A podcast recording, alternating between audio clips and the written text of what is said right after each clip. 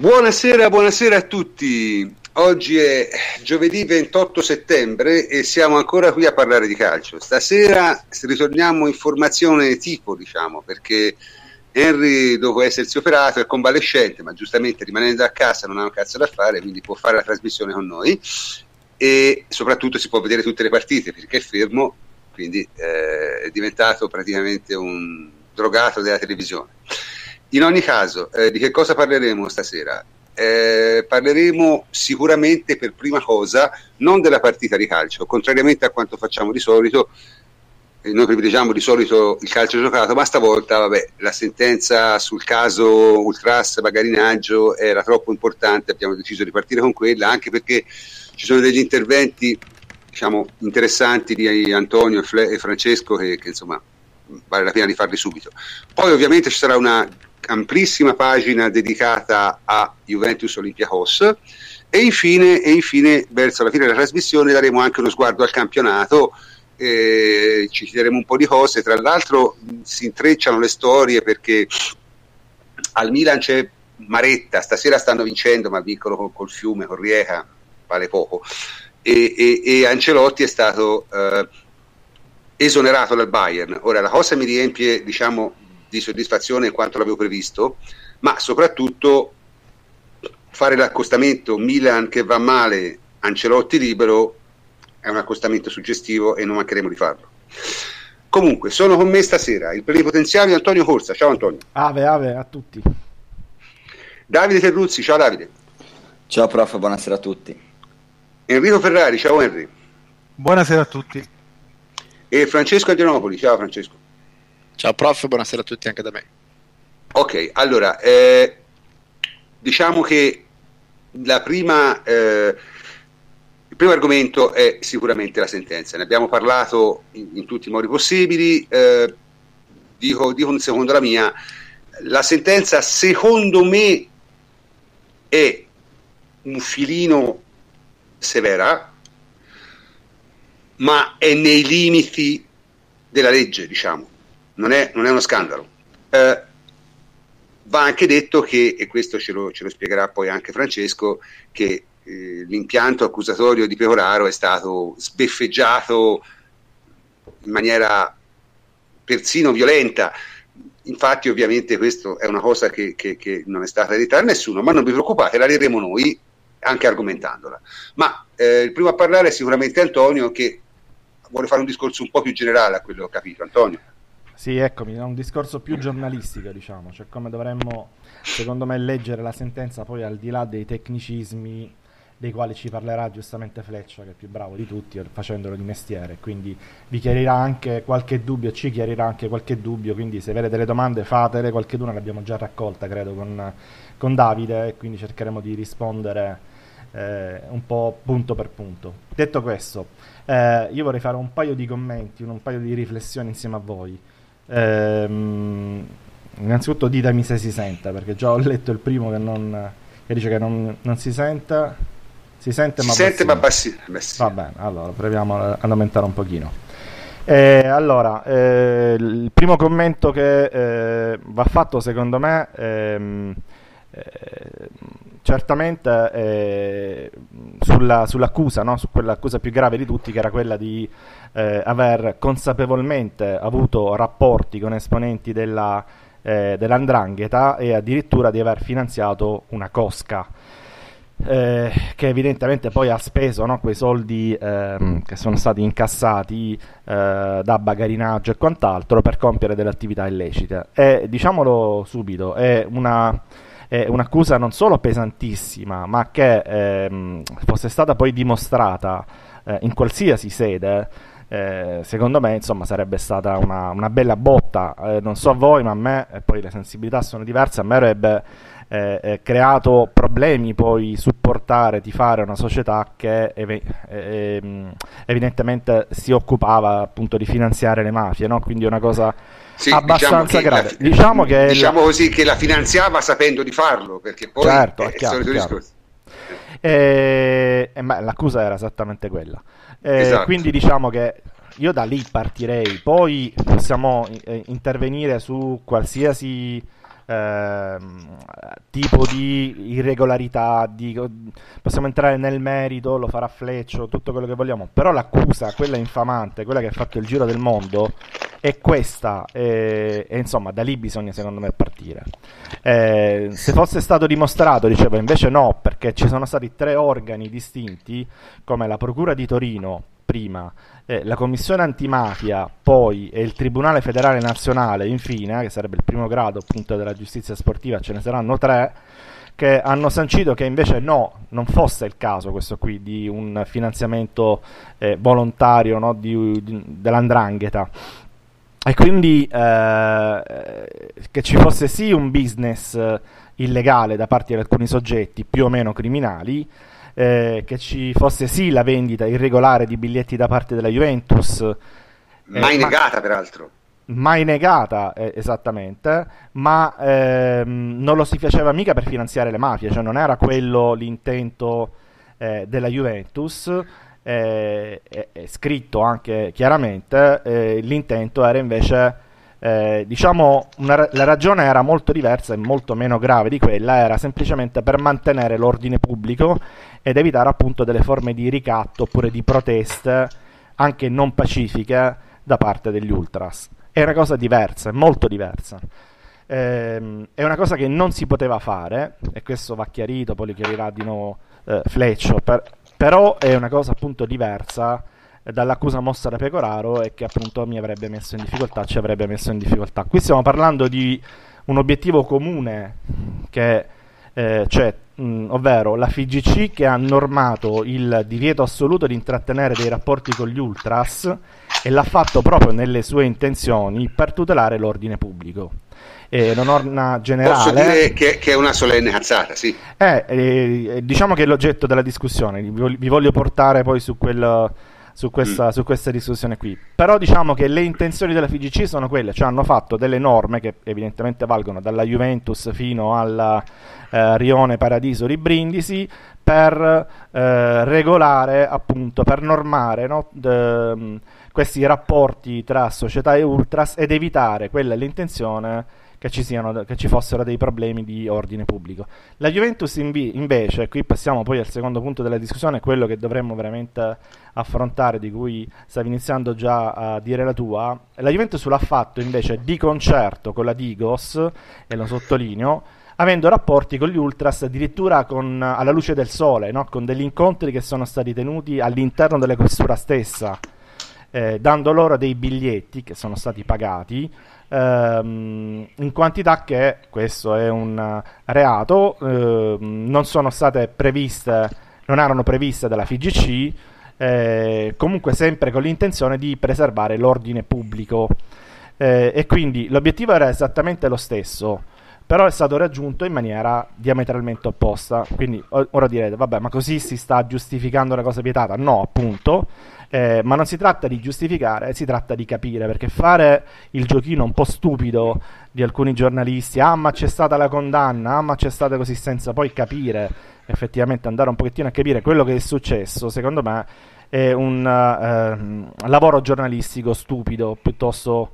Eh, piuttosto sbagliato. Sì, mi dicono non è reato, eh, avete ragione, non è reato, è una irregolarità a livello di codice di giustizia sportiva, eh, certo, reato è un'altra cosa, reato è un'altra cosa. Comunque Antonio, ne- nessuno, nessuno ha mai perso soldi scommettendo sull'idiozia dei giornalisti italiani, eh? Quindi insomma ha detto sì, ma, ma non ci hanno neanche provato in realtà a, a, a capire questo meccanismo, perché altrimenti si sarebbero eh, generate delle discussioni che non sono nate e che invece sono eh, importanti, interessanti, vanno fatte, perché il problema non è risolto con la condanna alla Juventus, anzi.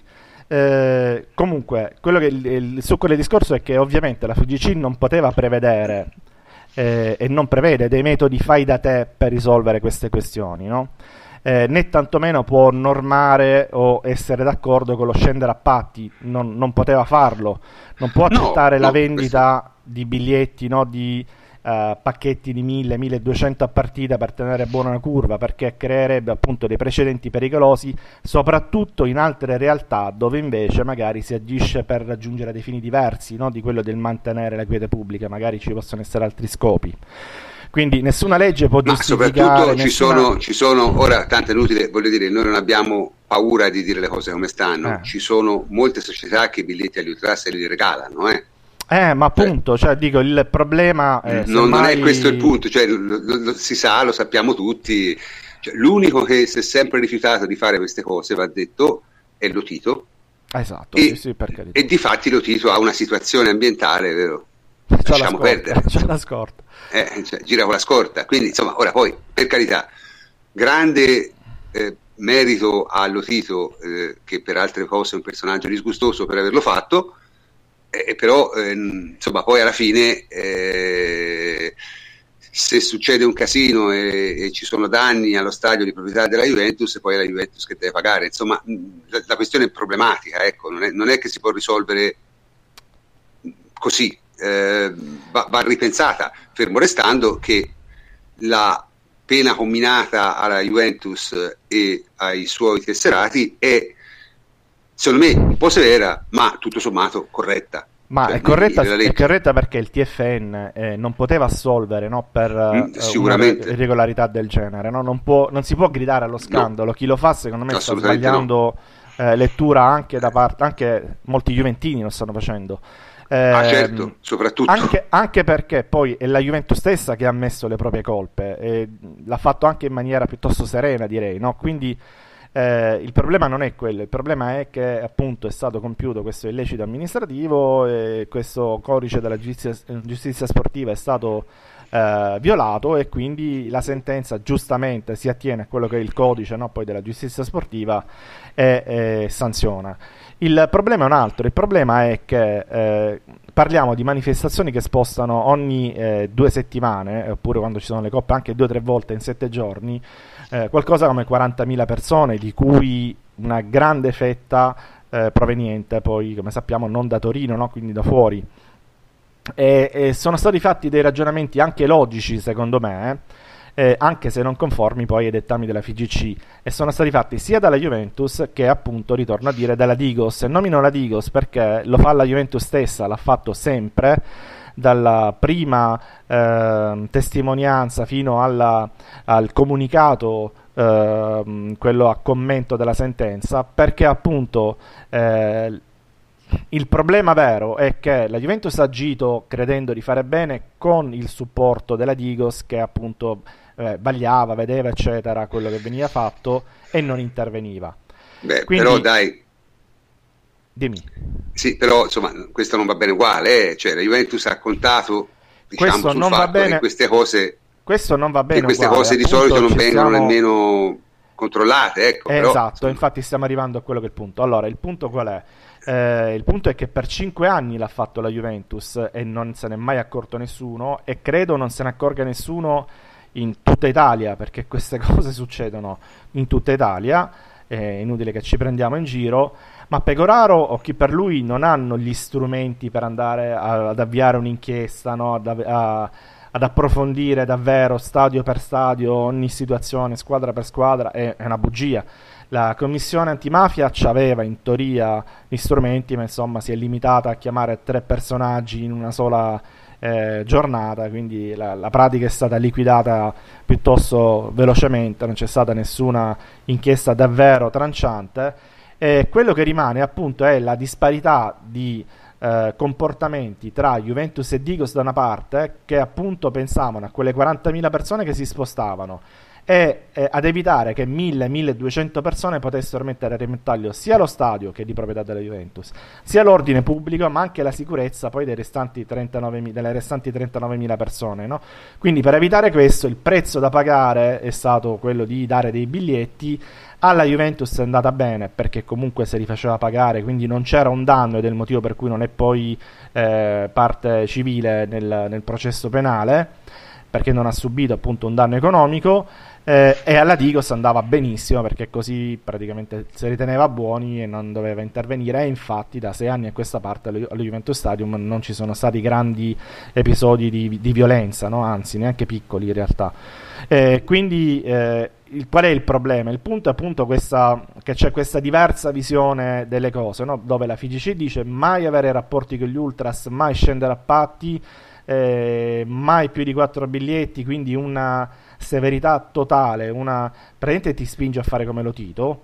E dall'altra parte c'è la Juventus, ci sono tutte credo le società tranne la Lazio di Lotito, ma c'è anche addirittura in questo caso la Digos che dice vabbè, ragioniamo tra la guerra civile, tra i casini, tra eh, le risse, tra eccetera, e dare dei biglietti un pochettino di più, ve li gestiamo, qualche incontro ogni tanto, fare finta che li veniamo incontro, vediamo di fare qualche, qualche di, di, di venire incontro. Quindi eh, questo è il...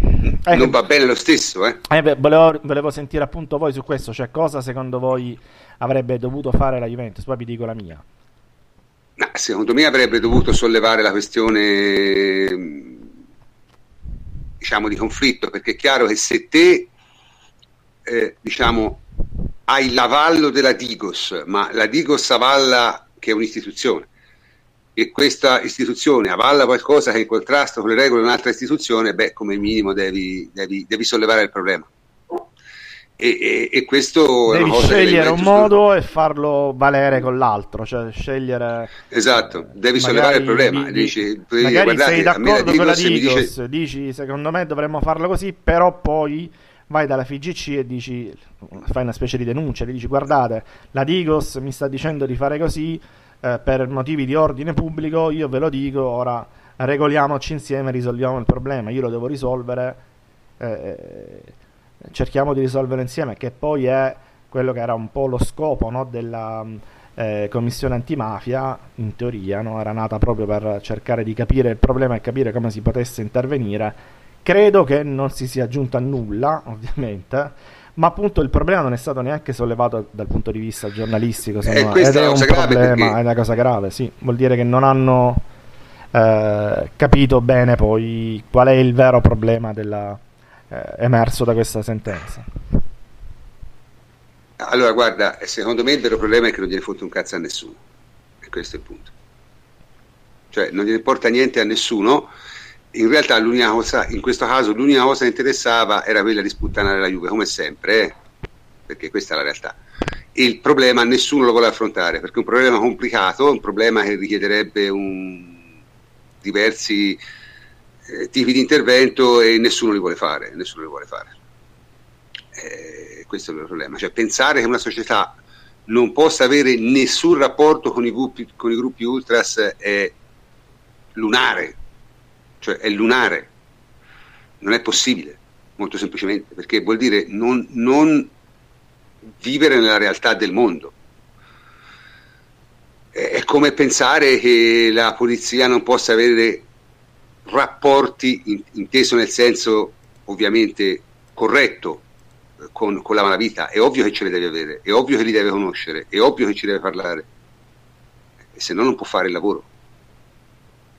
E quindi francamente la trovo una cosa bizzarra. Comunque ho detto la mia più volte, quindi magari lascio la parola a qualcun altro. Davide Davide? Ci sono, ci sono eh, sì. Cosa devo dire? Innanzitutto credo che ci sia stata anche una reazione di pancia da parte di tanti tifosi della Juventus, che è anche abbastanza comprensibile visto che si è rimasti scottati da esperienze passate, però in questo caso quello che è stato il procedimento da parte eh, de- de- della giustizia sportiva era di fatto dovuto.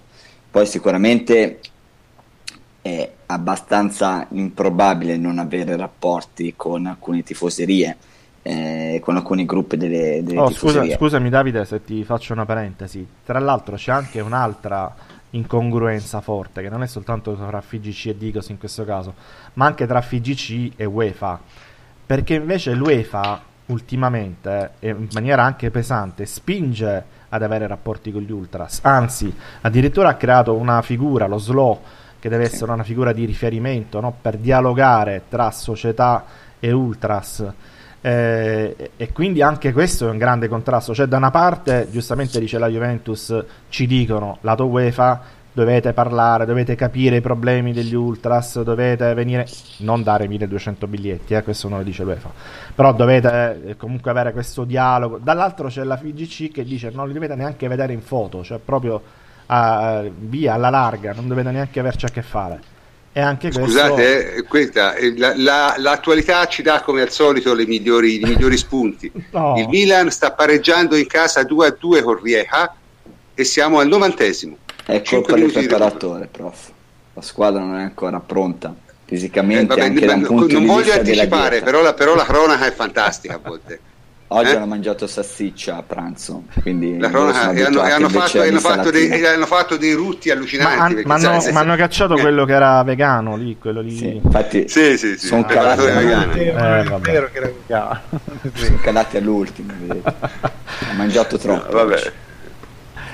Francia, intervieni, Francia. Vabbè, dai, riporta, Francesco, riporta dici te, leggici sta sentenza, perché sennò si comincia a cazzeggio due ore prima, perché è inutile, c'è niente da fare. È inevitabile, è inevitabile. Eh, no, eh no io... ma poi la cronaca, la cronaca è che, eh, che... esatto, che incombe, che incombe. Che incombe. Eh, ma allora, avete detto il novanta per cento di quello che c'è da dire, l'avete detto voi. Io partirei da, da un altro presupposto per dare un altro angolo visuale, cioè Eh, cosa avrebbe fatto la Juve se questa fosse stata un'inchiesta gestita in modo eh, diciamo così più, eh, più sereno da Pecoraro, perché se eh, ricordiamoci sempre che la Juve ha ammesso di aver venduto questi biglietti via canali agevolati agli ultras e ha ammesso, anche perché è scritto nero su bianco, che non lo poteva fare, non lo doveva fare, e su questo mi è sembrato un pochino rigida l'interpretazione di Antonio che ha appena dato, nel senso che non è vero che la F I G C dice che non si debba parlare con gli ultras, si, si deve parlare con gli ultras, ci si deve interfacciare, non gli si devono dare soldi o altre utilità. È logico che nel momento in cui per ogni partita quattrocento biglietti sono riservati agli ultras, eh, quella è un'altra utilità e quindi non lo puoi fare. Il problema, sai cos'è? Che gli ultras eh, sono una parola, una parola bella, ma nel novanta per cento dei casi poi Eh, chi va a gestire biglietti eccetera non è una, un santo, ecco, diciamo così, quindi e appunto è il, mot- è il motivo per cui eh, non devi eh, eh, averci proprio avere, cioè puoi avere rapporti, puoi avere dialogo, ma non gli puoi dare dei biglietti, ecco, se vuole dei biglietti chiaro, se li chiaro, va a prendere. Comunque, detto questo, se la Juve, che questo lo ha ammesso dal giorno uno, e lo ha ammesso, ma anche quel discorso che tu facevi all'inizio, che è sacrosanto, di dire se avessimo saputo che qui c'era veramente una, una collusione con l'andrangheta ci saremmo fatti le domande serie tutti quanti, ma è la reazione che poi ha avuto la stessa Juve, perché ci sono, ci sono le intercettazioni, cioè nel momento in cui viene fuori l'inchiesta, quella vera, quella seria sull'andrangheta,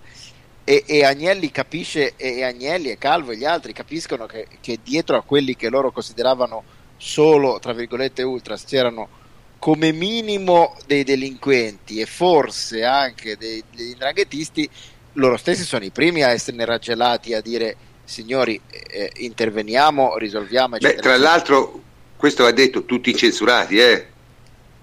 Sì, Qua, sì, quasi, sì, tutti, certo. quasi, tutti. quasi tutti, vabbè. Però eh, ancora per poco, ecco, perché le risultanze dell'inchiesta sì, sono ma a, al momento diciamo della, sì, sì, della... si parla di Dominiello, sì, Dominiello era in quel momento fino al terzo al fino... momento de, de, che si era stabilito il rapporto erano tutti censurati. Questa è la realtà fino, di... al terzo, fino al terzo grado, per carità, però diciamo ci sono state sì, delle sì, sì, no no ma, ma sicuramente sono, sono, sono de... saranno condannati, ma al momento che si sono stabiliti i rapporti con sì, la Juventus sì, sì. erano incensurati, non c'è gol del Milan, non erano, e la Juve non, non era gente, non erano gente Milan, con precedenti tanto. penali, ecco, cioè, certo. questo ma e, e la Juve non aveva modo di sapere che cosa facessero, ma neanche gli inquirenti avevano modo di sapere cosa facessero. Tutto questo nasce, ricordiamolo sempre, dalla moglie di uno di questi che racconta sì, sì. tutto a, sì ne, ne, ne abbiamo parlato quindi. ne abbiamo parlato in una trasmissione che abbiamo fatto tempo fa. Intanto quindi, scusate, la cronaca al solito incombe, l'Atalanta ottimo pareggio a Lione uno a uno, ha giocato una buonissima partita, in fondo ha rischiato anche di vincere e il Milan ha segnato Morata. Ah sì? Vuole. Sì, Cutrone Cutrone Cutrone ah, peccato. No, vabbè, dai, peccato. No, eh, vabbè, insomma, era, era più divertente. Era più divertente. Ha segnato il Milan. Comunque, vabbè. Eh... Dicevo, proseguendo il discorso, se sì. eh, l'inchiesta fosse stata portata avanti, l'inchiesta sportiva, diciamo, l'accusa sportiva fosse stata portata avanti su queste basi, eh, la Juve, eh, così come eh, lo ha ammesso serenamente, così come sa leggere il codice di giustizia sportiva, non avrebbe avuto nessun problema a dire eh, qualcosa del tipo: allora eh, queste, avete commesso queste violazioni, questi articoli sono stati violati, un anno di pena base di inibizione ridotta per eh, patteggiamento a esatto, esatto. avrebbe proprio mesi, patteggiato otto mesi, sette mesi, e sarebbe finito tutto lì con una eh, diciamo una giusta un giusto punto d'incontro. Nel momento in cui ovviamente Pecoraro tira fuori l'andrangheta e scrive nel, nel, nel suo deferimento malavita, è logico che la Juve non può e non deve patteggiare una cosa del genere, e non, non tanto per le, per le richieste di sanzione più anche, o meno gravi, anche per quello anche per quello ma poi in realtà nella, nella prima ipotesi di patteggiamento c'erano un'inibizione abbastanza contenuta e una sanzione pecuniaria più grave. Però sì, era, dire... praticamente, era praticamente un ricatto, eh? Cioè, senso, però, vabbè. Sì, però non, non è quello il uh. problema. Il problema è che avresti, avresti patteggiato, avresti riconosciuto una uh, consapevolezza di trattare con dei malavitosi, che era ovviamente inaccettabile. Avresti quindi... accettato l'intero pacchetto accusatori, diciamo così. Eh, beh, esatto. certo, si, si, si, si ah, patteggia. Poi, nel, poi è un pochino particolare perché Nel, nel diritto vero, diciamo nel diritto penale, chiaro, il patteggiamento vero, non sì, è una missione di colpevolezza. Nel diritto sportivo, sportivo sì, cioè, si chiama, non si chiama patteggiamento, si chiama applicazione della pena su richiesta, quindi vuol dire uh-huh. io ammetto di aver certo. commesso quell'illecito. Quindi eh, questa era e avrebbe dovuto essere la, la, la, il normale esito, il normale iter di questa pratica.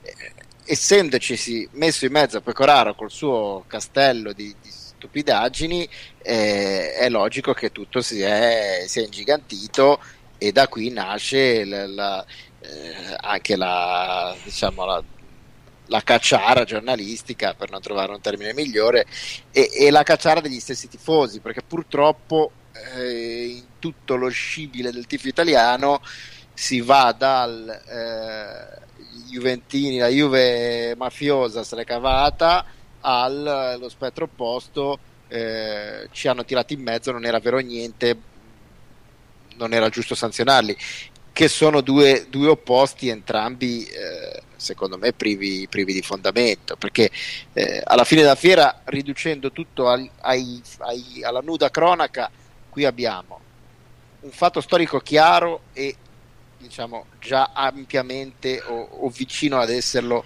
accertato in un processo civile, cioè degli ultras che si sono fatti beccare mentre spacciavano pesantemente, e eh, dei pentiti o delle pentite in questo caso, che hanno ammesso che quei soldi di quelle attività illecite venivano dal bagarinaggio. Il bagarinaggio che era eh, diciamo consentito dal fatto che la Juve vendesse sempre un certo numero di biglietti a prescindere agli ultras, e quindi il fatto che era alto, sì, per... e quindi il fatto che questo comportasse la violazione non di una ma di due norme del codice di giustizia sportiva, quindi quella che vieta di vendere più di quattro biglietti a persona e quella che vieta di fornire, come dicevamo prima, denaro o altre utilità ai gruppi organizzati, punto. Cioè, l'analisi eh, fredda potrebbe e dovrebbe finire qui.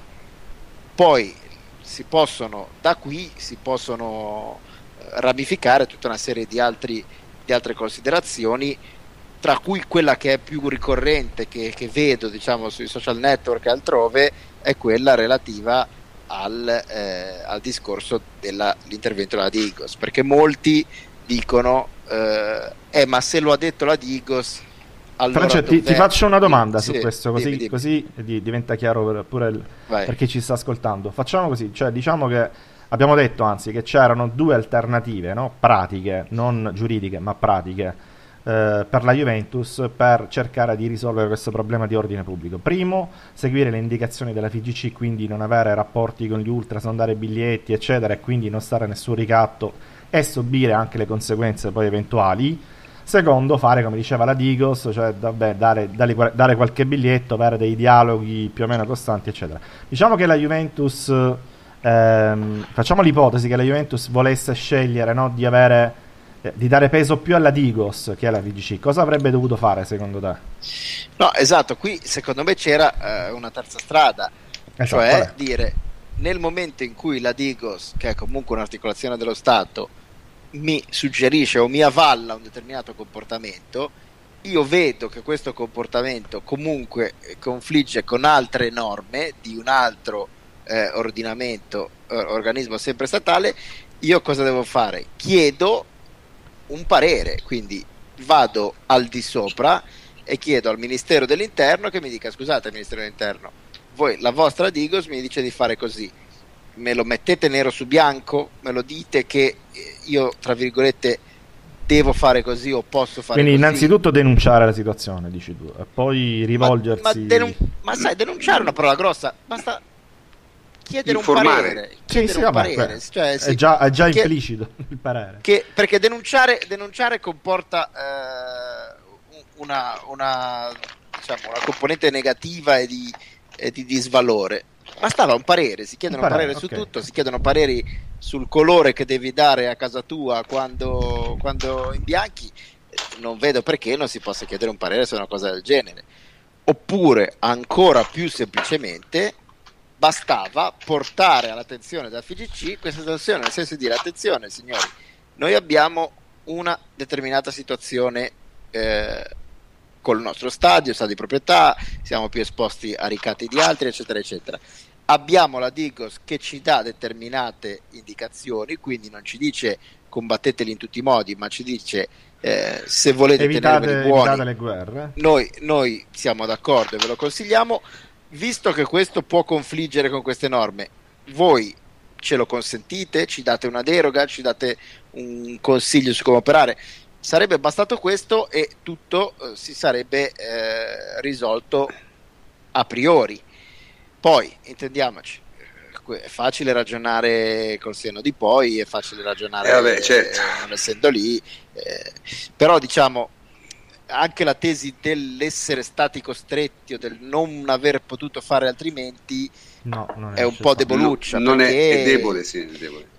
Si poteva fare altrimenti, probabilmente non era facile, probabilmente richiedeva una certa dose di eh, diciamo così di, di, di impegno e di anche sacrificio in un certo senso, perché bisognava comunque esporsi ad eventuali ripercussioni, però non era impossibile, ecco.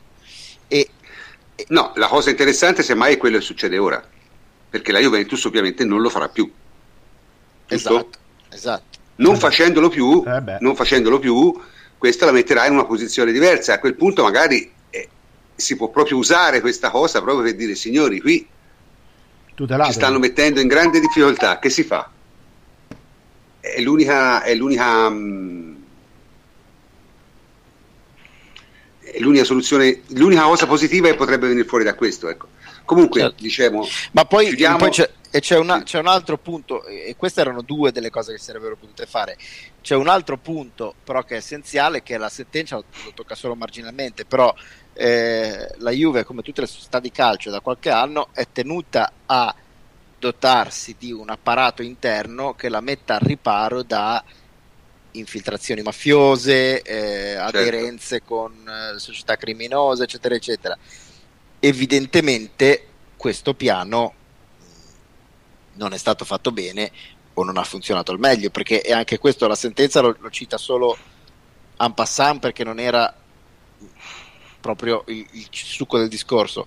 Però se la Juve avesse avuto un apparato amministrativo di questo tipo efficace ed efficiente e non semplicemente eh, fatto per rispettare le formalità minime, ma senza una reale eh, efficienza e, e pervasività, non si sarebbe arrivati a questo punto, perché uno, determinate dinamiche non si sarebbero realizzate, due, questo sistema produce una serie di schermi e di, e di deflettori per cui la faccenda sarebbe rimasta a livello più basso e non sarebbe arrivata a toccare addirittura il presidente, di addirittura il presidente. Quindi diciamo anche qui si spera che adesso la Juve, che è stata scottata, metterà mano e possa mettere mano a questo sistema per, per munirsi di, di difese più solide okay. verso questo. Va bene, diciamo ne abbiamo parlato mh, distesamente oltre mezz'ora direi, e si può, questo argomento si può chiudere. Ovviamente continueremo a seguirlo anche dei suoi sviluppi, che secondo me inevitabilmente ci saranno, ci saranno sicuramente degli sviluppi, perché questa è una cosa che non può, diciamo, finire qui, sia perché ci sarà un appello e ne parleremo ancora, eh, sia perché eh, non è possibile che un avvenimento del genere non abbia delle ripercussioni. Quindi non voglio Se posso dire cose... solo un'ultimissima sì. cosa, prof, telegrafica, perché è, è un'altra, un'altra questione su cui eh, mi è stato chiesto e vedo che ci si, ci si interroga parecchio, l'entità della pena. Eh, eh sì, eh sì. Allora, brevissimamente, il, il codice di giustizia sportiva prevede quali sono gli illeciti o le violazioni, quali sono le pene nella loro natura, ma non dice l'entità della pena, quindi dice per questa violazione si può arrivare fino all'inibizione, c'è una forma, ma non dice quanto, quanto di inibizione, esatto. Quanta inibizione si vede dal confronto con i, eh, i precedenti e con quello che si fa e, e si adotta in altre situazioni, quindi l'inibizione è una sanzione in sé per sé abbastanza eh, blanda, perché alla fin fine un inibito può fare praticamente tutto, a parte qualche, qualche piccola eccezione, è più una, una questione di forma e di, e, e di diciamo così di, eh, di morale più che di, di reale impedimento tecnico, e allora l'inibizione le danno in modo, le largiscono in modo molto di manica larga, ecco, molto liberale, quindi per dire, per sbagliare Eh, semplicemente i moduli con cui si firmano i trasferimenti, uno se non patteggia si può beccare anche tre mesi di inibizione, e letteralmente perché ha usato il modulo rosso anziché il modulo blu, tanto per renderci chiari. Quindi chi dice, eh, purtroppo anche persone eh, normalmente informate sui fatti, che per una questione del genere non è previsto, scusate, sarebbero bastate tre mesi, ecco, questo mi, mi sentirei di escluderlo. dodici mesi magari è tanto, però intendiamoci, eh, per violazione di clausola compromissoria, che è sicuramente meno grave di aver fatto questo, perché violazione di clausola compromissoria può voler dire eh, io un tesserato mi dà un pugno e io lo querelo senza prima chiedere il permesso, che è veramente una stupidaggine.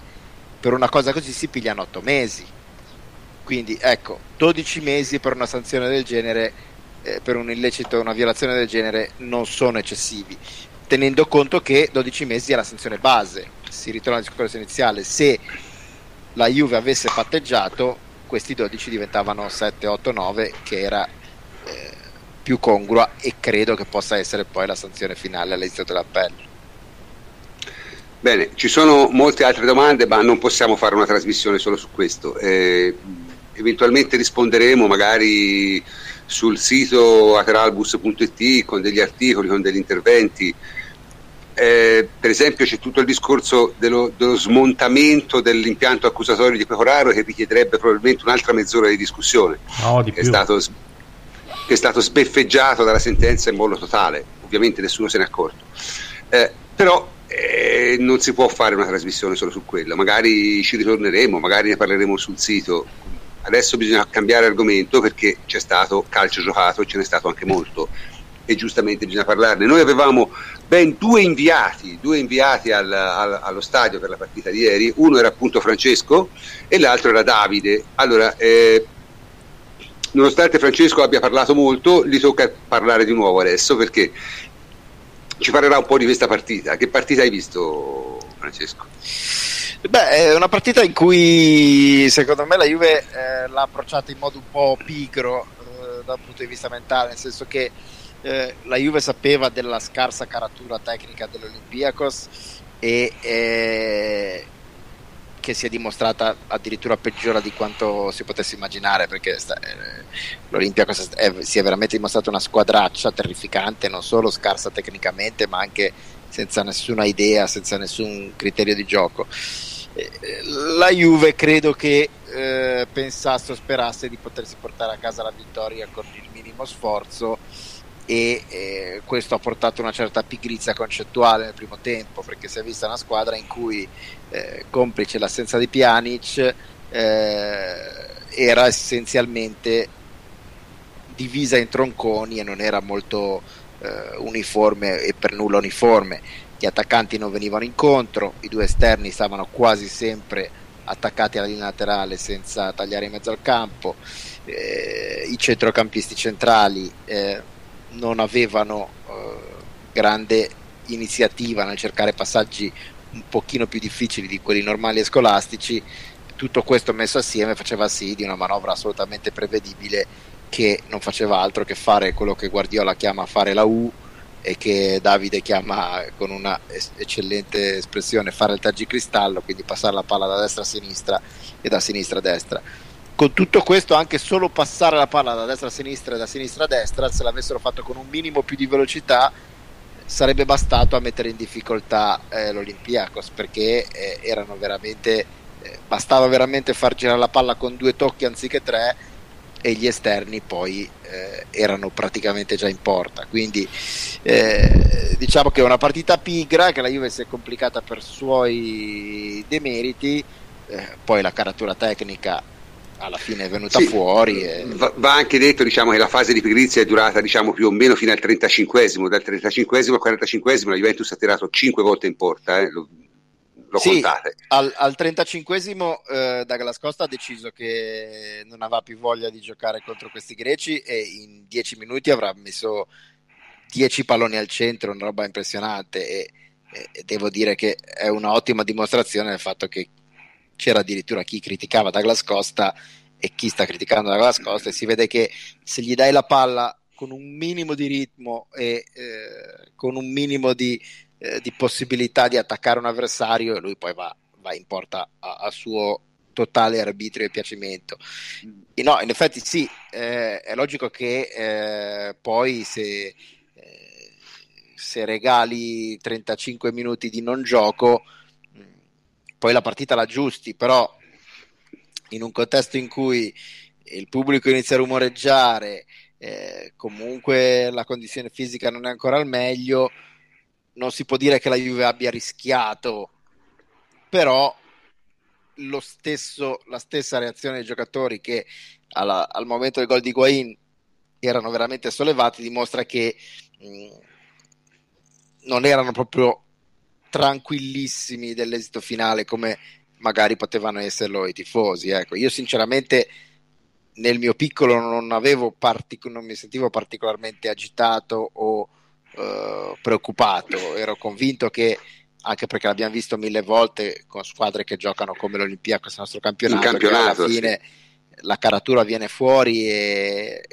e la partita la porti a casa. Sì, ma poi più o meno, tra l'altro la cosa buffa è che più o meno sempre negli stessi minuti, no? Cioè dopo, dopo l'ora di gioco le squadre che puntano su, su, sulla difesa a oltranza, sull'aggressione, sul... sul eh, calano, e al momento che calano e basta, eh, certo, finisce, finisce la partita, la, finisce, finisce la benzina la e finisce tutto lì. Però diciamo mi ha un tra il pochino... sessantesimo e il settantesimo, insomma, sono quelli i minuti in cui di solito la Juve segna in queste partite.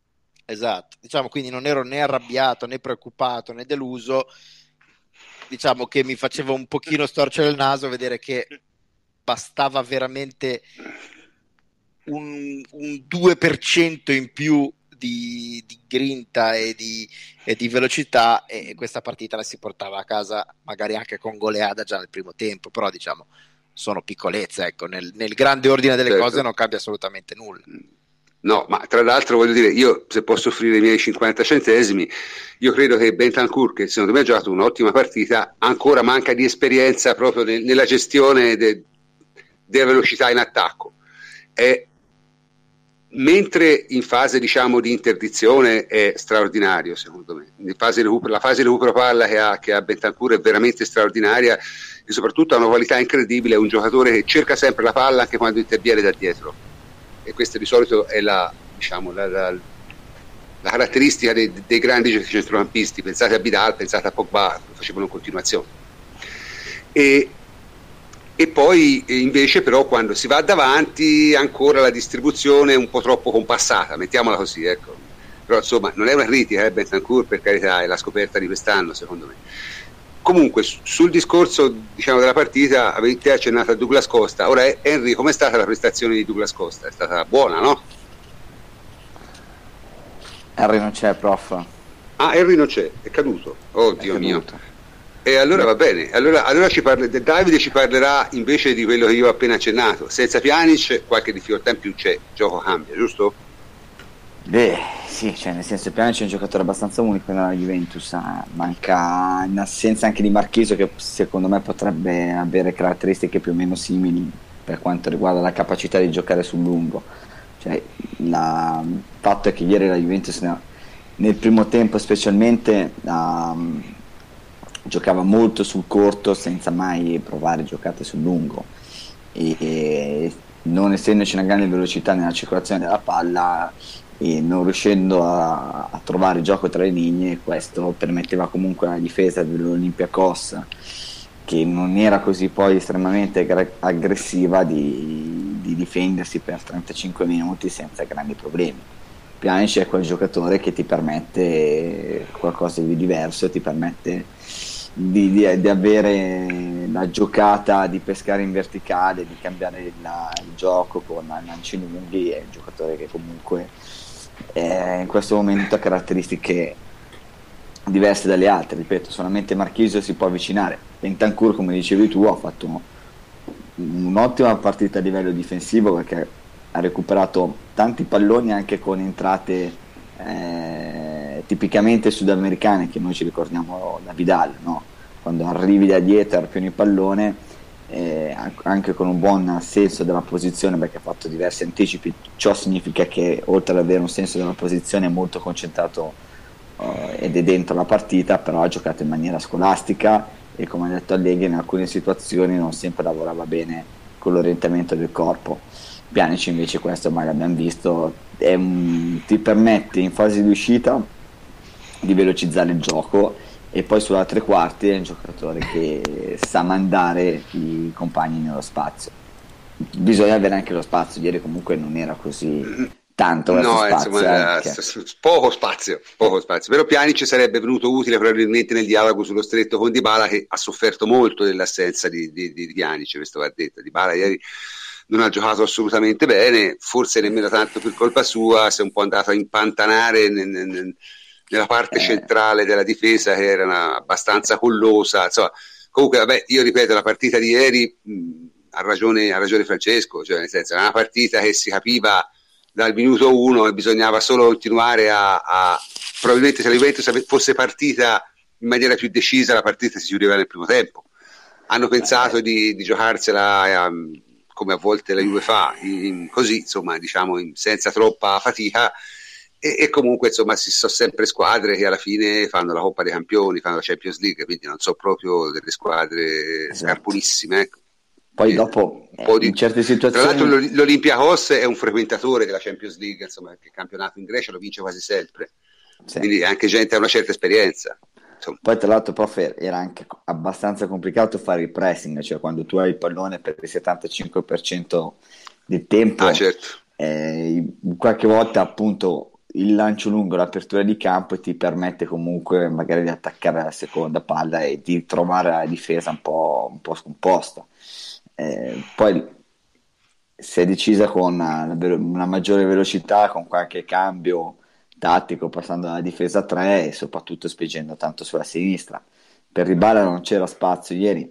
Mentre, ritornando su Douglas Costa, prof, tanto lo, lo sì, andiamo sì. su questo punto. Sì, perché purtroppo Henry ha avuto un problema tecnico, eh, ma non dipendente da lui, diciamo. C'è stata una interruzione nella rete elettrica dalle sue parti, e quindi ovviamente non Non ci può, non ci può raggiungere, no, per adesso.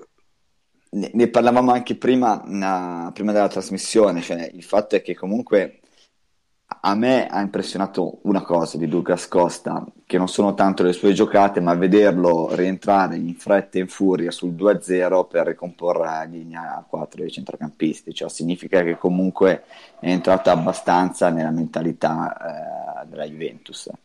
E poi nei primi trenta minuti, secondo me, lui era troppo aperto, non mancavano i suoi tagli alle spalle della difesa per liberare spazio per Alex Sandro, e non veniva dentro al campo. Quando ha cominciato a farlo ha lasciato spazio ad Alex Sandro, poi dopo si buttava sull'esterno e saltava sempre. In uno contro uno da fermo era praticamente immarcabile. Ha cominciato a buttare dentro una quantità incredibile di palloni sulla sinistra, e poi quando è stato messo sulla destra dal sessantesimo praticamente entrava sempre dentro al campo e creava degli sfracelli, anche perché loro chiaramente si erano un po' più aperti, quindi è il giocatore che sta entrando ormai dentro la Juventus e la Juventus deve ancora un po' capirlo, ma in partite del genere è un grimaldello prezioso perché ti crea sempre comunque la superiorità numerica con i dribbling, e avere questi giocatori che poi dopo sanno mettere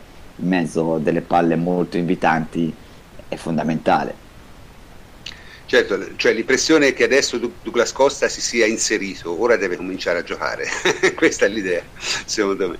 Cioè, ne, adesso ha è... due, eh. ne ha fatti due di seguito, mm. anche abbastanza pesante, che uno è del derby, l'altra comunque è una certo, partita di Champions certo. League, e partita di Champions League giochi sempre con i migliori, quelli che ritieni i più adatti per, mm-hmm. per, per queste partite. No, ma sto dicendo appunto, cioè, deve cominciare a, a far vedere le cose che, che sa fare e che, e che abbiamo visto fino all'anno scorso, diciamo, quando poi si è scontrato con Ancelotti e poi si, vabbè, diciamo, poi parleremo anche di Ancelotti forse un po', e... però comunque insomma, d'altra parte invece l'eroe della serata è stato sicuramente Higuain, no? Cioè nel senso, arriva, segna dall'assist a Dybala per il secondo gol, che non ha fatto Dybala ma insomma praticamente l'ha fatto lui, e, insomma... E... Come l'ha gestito Allegri Higuain, Antonio? Antonio, te mi, sai, hai, hai, mi hai, hai detto fuori onda, insomma è stato un capolavoro la gestione di Higuain, come mai? Ma perché è stata una cosa molto normale, e quindi quando tu fai le cose normali di solito ti escono i capolavori. Cioè parliamo di eh, una serie di impegni che ci ha avuto la Juventus, no? Di quattro partite in undici giorni. Quando c'hai questo, questo calendario così fitto, e quando soprattutto c'hai un giocatore che eh, inizialmente ti sta soffrendo, ma non a livello tanto di gioco, perché poi non è quello, vedi, quando gli dai un pallone alla fine eh, te lo butta dentro, eh, stava soffrendo più che altro perché si innervosisce, lui è un giocatore che se- sente il gol, no? Quindi vive di gol, quando non riesce a segnare per una o due partite si innervosisce, lo faceva eh, nel Napoli, nel Real Madrid, lo fa ovunque, perché comunque è un attaccante. Eh, semplicemente lo ha è un po' la caratteristica degli attaccanti, eh, questo. Devono essere così, cioè devi essere affamato di gol, altrimenti non ne fai tanti, eh, ma semplicemente è stato gestito con buon senso, eh, contro il Torino è stato tolto e la Juventus ha fatto una grandissima partita con Mandžukić, cui io farei i complimenti perché eh, c'erano tanti che dicevano che non, non, non fosse adatto, ma gliele, gliele, faremo, gliele faremo quando parleremo di quella partita, Antonio. No, no, ma dico in generale, c'erano tante persone mm. che dicevano no, che non fosse adatto a fare il centravanti Mandžukić, boh. Ora, voglio dire, eh, non lo so, mi, so, mi suona strana come cosa, perché comunque... No, vabbè, non è che suona strana, puttanata, però voglio puttanata, dire... Ma... puttanata, eh. Parliamo comunque di un attaccante che, che, che ha giocato attaccante gran parte della sua carriera e che è un ci ha vinto una Champions League l'attaccante, segnando pure, quindi so. Ma ha segnato pure, vabbè, dimentichiamolo. Comunque dicevo no, eh, mh, proprio perché appunto avevi eh, un attaccante come Mandžukić e hai tanti esterni Eh, per sostituire eventualmente Mandžukić, c'è stata una semplice rotazione.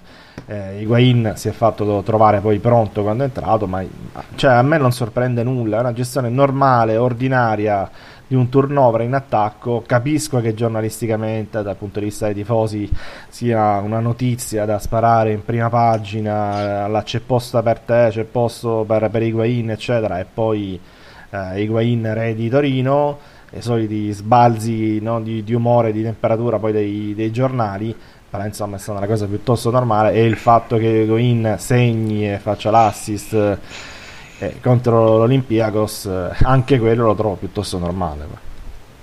Sì, sì, sì, sì. Siamo, siamo diciamo nella, nella regola, insomma, siamo nella regola.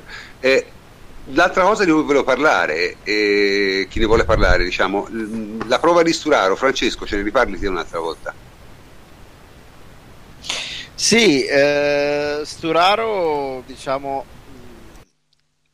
è in una fase di, di apprendimento, chiaramente, perché alterna momenti buoni e ottime interpretazioni del ruolo a momenti in cui serba, sembra un po' perdere, perdere la bussola, nel senso che eh, ci sono dei momenti in cui si fa vedere, si propone anche, copre bene, eh, vederlo dal vivo permette di, di vedere come sia già eh, ma questo personalmente non ne dubitavo, ma eh, ha già padroneggia tutti i movimenti della difesa, quindi per esempio quando si trova in situazioni in cui eccezionalmente eh, bisogna scalare al centro perché per una qualche ragione un centrale è rimasto in alto oppure perché dall'altra parte il terzino si è trovato fuori posizione, lui ha fatto il centrale aggiunto in più di un'occasione come se non avesse fatto altro che fare il terzino in tutta la sua vita, quindi tatticamente già è a posto e sembra già un terzino fatto e finito. Eh, quando c'è da salire sale, quando c'è da, da crossare crossa, quindi le scelte sono giuste.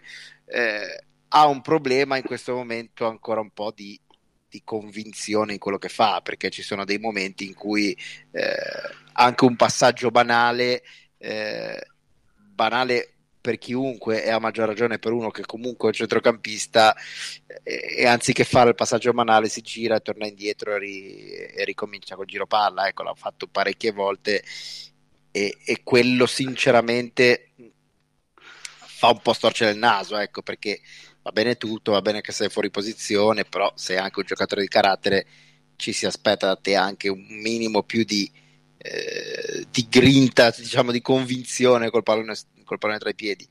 E poi ha dei momenti di, di grossa crisi quando viene esposto nell'uno contro uno, eh, va parecchio in difficoltà, ma, ma credo in difficoltà sua, perché a volte tende proprio ad agitarsi quando si vede puntare da un esterno, anche quando è un esterno di, di qualità infima come quelli eh, dell'Olympiacos, quindi mh, credo che sia semplicemente un problema di, di, di convinzione e di abituarsi a fare certe giocate e di rendersi conto che eh, non muore nessuno se eh, il passaggio all'ala eh, comporta dei problemi o se poi l'ala non riesce a tenere la palla.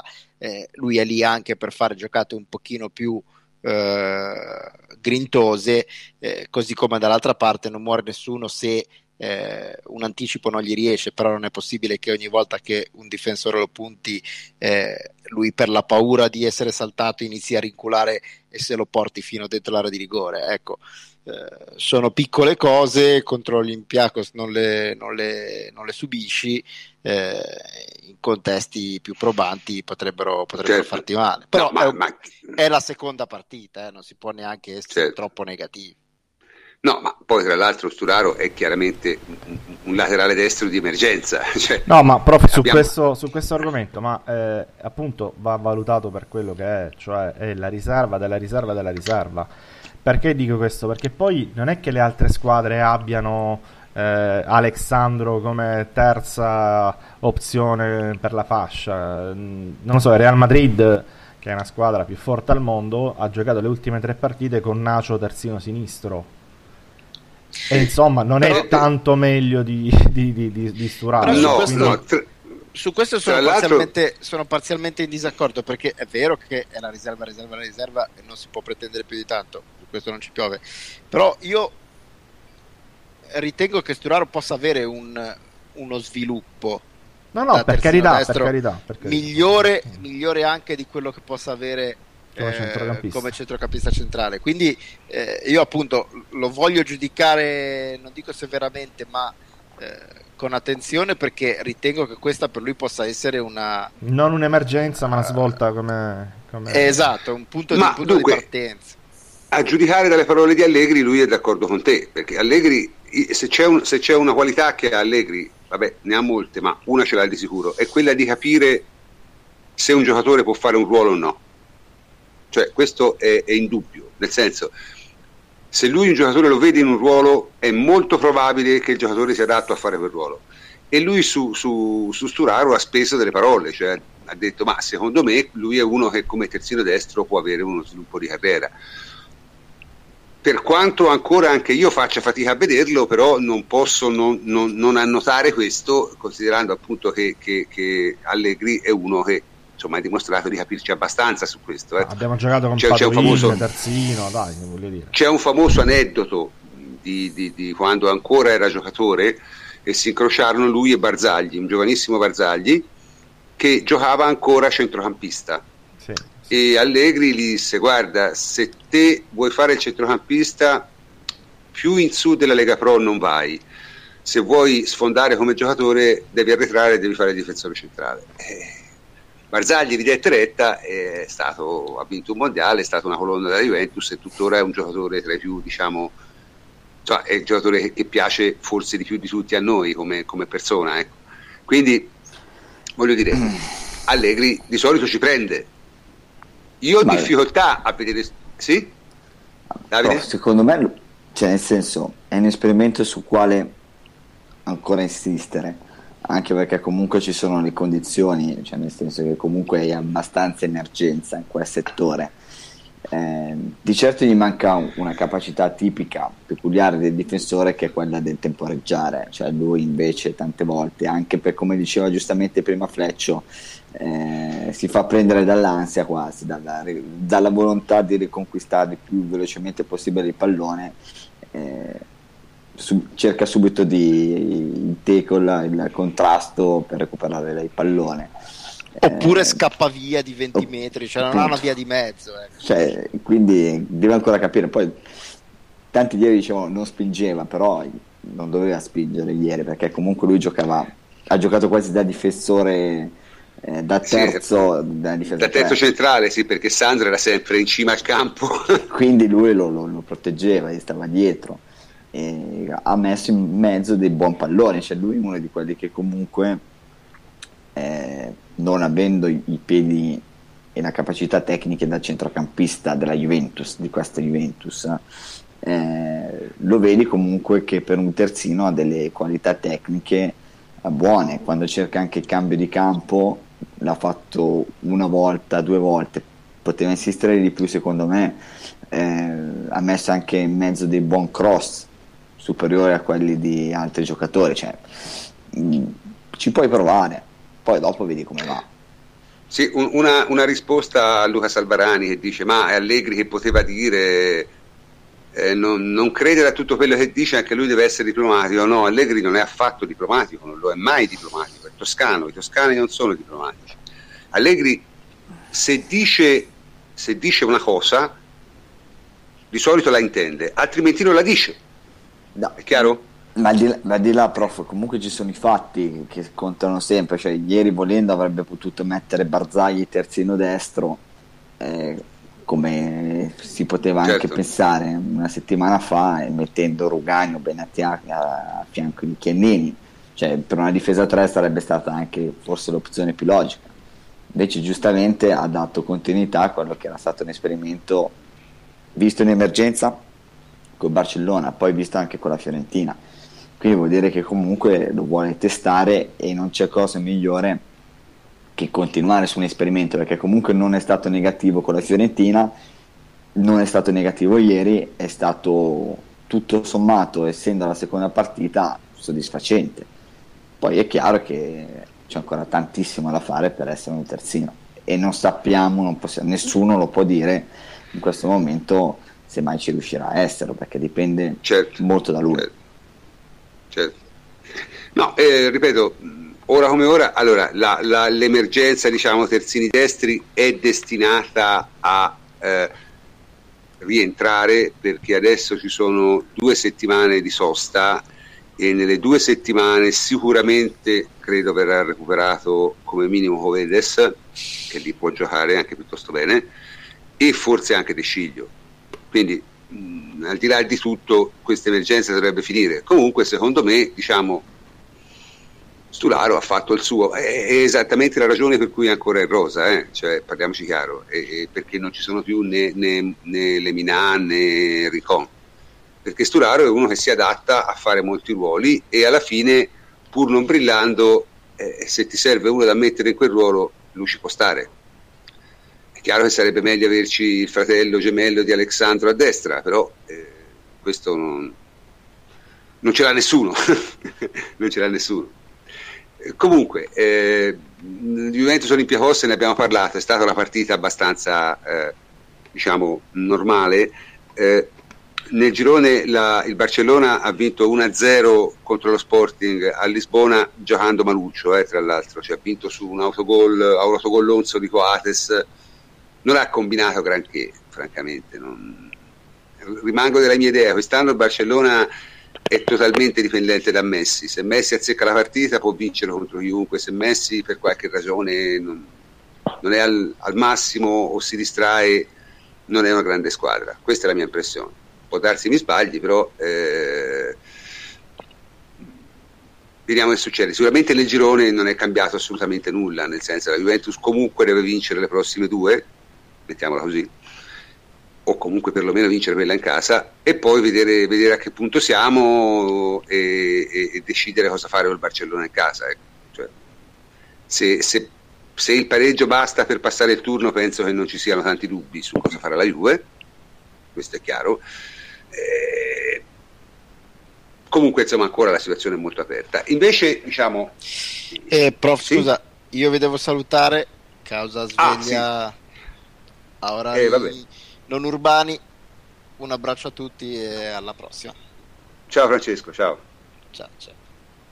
Eh, nel frattempo mi sembra sia tornato Henry. Henry, eh, proviamo sì, un po' il microfono. Sì, non so come mi sentite, mi sentite? Ti sentiamo decentemente, non è il massimo della vita, però comunque si sente. Eh, purtroppo mi scuso, ma ho avuto, cioè, andate via la corrente a casa e, e niente. No, se, semmai se puoi alzare il volume o parlare più vicino al microfono, perché ti si sente eh, molto molto... Sono dentro il microfono proprio. Ah, sei dentro il microfono, perfetto. Povero microfono allora. Sono con, col cellulare, quindi... Vabbè, comunque diciamo, sei basso, se la regia può fare qualcosa sarebbe meglio, ma sei basso e, e, e comunque meglio, meglio, meglio basso che niente. È, Insomma, è nato parlaci... basso, prof, non è che... Eh, vabbè, prova con i tacchi, prova con... non lo so. Eh, no, vabbè, comunque, diciamo, sulla partita ti avevamo lasciato un intervento su Douglas Costa, anzi Douglas Costa, eh, se, se lo vuoi fare ben accetto. Sì, no, io eh, dico due cose sulla partita e due cose su Douglas, da, Douglas Costa. Eh, sulla partita dico che finalmente la Juventus ha cambiato un po' il modo di giocare e di proporre il suo gioco. Questo eh, mi sembra che sia evidente già dalla partita con il Torino, i primi venti minuti, e, e secondo me questo è un passaggio importante, perché io ho visto, a prescindere dal livello del, dell'avversario che, come avete giustamente fatto notare voi, eh, era mh, davvero basso, eh, però la Juventus ha giocato con i difensori centrali nella metà campo del, dell'Olympiakos quasi tutta la partita. E questo noi non l'abbiamo fatto mai, neanche con il Malmo o con il Copenaghen eh, nelle passate edizioni della Champions. Quindi è già secondo me un segnale importante eh, per quello che vuole essere, per quello che è il progetto di gioco eh, di, de, di Allegri. Questo secondo me è importantissimo, eh, a prescindere da quelle che poi sono sicuro, eh, avete già detto, le prestazioni dei singoli, Bentancur, eccetera. Eh, Douglas Costa a me è piaciuto, eh, nonostante eh, sia sotto il livello che lui eh, può proporre alla squadra, però mi, mi è piaciuto molto. Si vede che è entrato finalmente nei meccanismi della squadra, e giocando così sempre sull'anticipo, i suoi centrocampisti giocando sempre sull'anticipo, eh, servendolo sia sul corto che sul lungo, Eh, giocando sempre più partite con, il, con Alex Sandro, sicuramente eh, sarà in grado di darci eh, quello che ci aspettiamo, che, perché è uno che eh, quando punta salta sempre l'uomo, e questo in Champions League è fondamentale. Ok, eh, direi che si può chiudere con la partita e passare a, all'ultima parte della, della trasmissione, che prevede appunto uno sguardo al campionato, no? Ora, il campionato si è giocato il derby Juventus-Torino. Eh, che, cosa, che cosa ha detto Juventus-Torino? Ma ha detto essenzialmente due cose, che eh, Mihajlović eh, continua a non capire assolutamente niente di come si fa. Cioè, è uno, Mihajlović è veramente un, un, un troglodita da questo punto di vista, perché a parte che non parla di calcio da, da, dal duemilasette, ma... Mh, tutte le volte carica questa partita in modo eccessivo e tutte le volte i suoi giocatori fanno delle cazzate. Cioè, evidentemente lì è proprio un problema di natura psicologica, perché voglio dire, la seconda entrata di Baselli, un giocatore tra l'altro nemmeno particolarmente falloso, cioè non è, non è Glick, insomma, e, e, e non si può spiegare se non con un attacco di follia, perché entrare a, a piedi alti sul torace di uno con la rincorsa, col salto, da ammonito, è, è una roba da, da, da perdita totale della de, de coordinazione mentale. Sì, poi con la palla Quindi, coperta. Sì, ma appunto c'è una cosa proprio fuori da qualsiasi, nessuna, nessuna possibilità di prendere la palla, solo la possibilità di tirare una scarpata a uno e farsi buttare fuori, era l'unica possibilità che c'era. E, francamente, insomma, l- l'ho trovato abbastanza assurdo. Detto questo, la Juventus ha giocato benissimo, secondo me, con Torino, cioè probabilmente la miglior partita che ha fatto quest'anno, eh, ha giocato molto bene anche in parità numerica, francamente, li ha presi proprio... cioè li ha presi a pallate per tutta la partita, sia fino alla parità, sia fino al ventiseiesimo e a maggior ragione dopo. Francamente mh, n- non c'è molto da dire, la partita ha detto ancora una volta che la Juventus in casa, in Serie A, è una squadra contro cui se ti difendi a oltranza perdi di poco, se provi a fare qualsiasi altra cosa rischi la lezione, ecco. E questa la, la è così costantemente da diverso tempo, insomma, quando la Juventus assume un certo atteggiamento in casa diventa un po' dura. Io credo, non so quante partite da, quanti, da quante partite ha imbattuto lo Juventus Stadium, quaranta, quarantuno, cioè una cosa assurda. Credo delle ultime quaranta partite tu ne abbia pareggiate due o tre, le altre le hai vinte tutte, quindi insomma francamente è chiaro, però, è chiaro. Sì, eh, sì, a proposito sì. della partita col Torino, ehm, già lì si è visto eh, un, un cambio di, di marcia, secondo me, eh, sia fisico, e quindi ehm, diciamo noi, voi l'avevate detto nel, nei precedenti podcast che probabilmente qualche prestazione della Juve un po' sottotono eh, dipendesse dalla, dalla condizione atletica. Sicuramente. Col Torino, col Torino si è visto che si è cambiato marcia anche da questo punto di vista, però la cosa che mi è piaciuta eh, e che finalmente eh, è evidente è il tentativo comunque di giocare un calcio eh, diverso da quello che si è giocato negli anni scorsi, proprio in virtù di quello che poi è successo in estate, eccetera eccetera. Eh, quindi personalmente faccio un, un passo indietro su Matuidi, Eh, perché si è dimostrato un giocatore fondamentale mh, soprattutto per gli altri, cioè la, la cosa bella di Matuidi è che fa giocare bene gli altri, eh, perché non ti devi preoccupare se lui eh, mh, fa la diagonale o non la fa, eh, se sa scalare, se sa eh, guidare il pressing o no, perché lui lo sa fare benissimo. Eh, speriamo regga il più possibile, perché Eh, è un, uh, un tassello in più.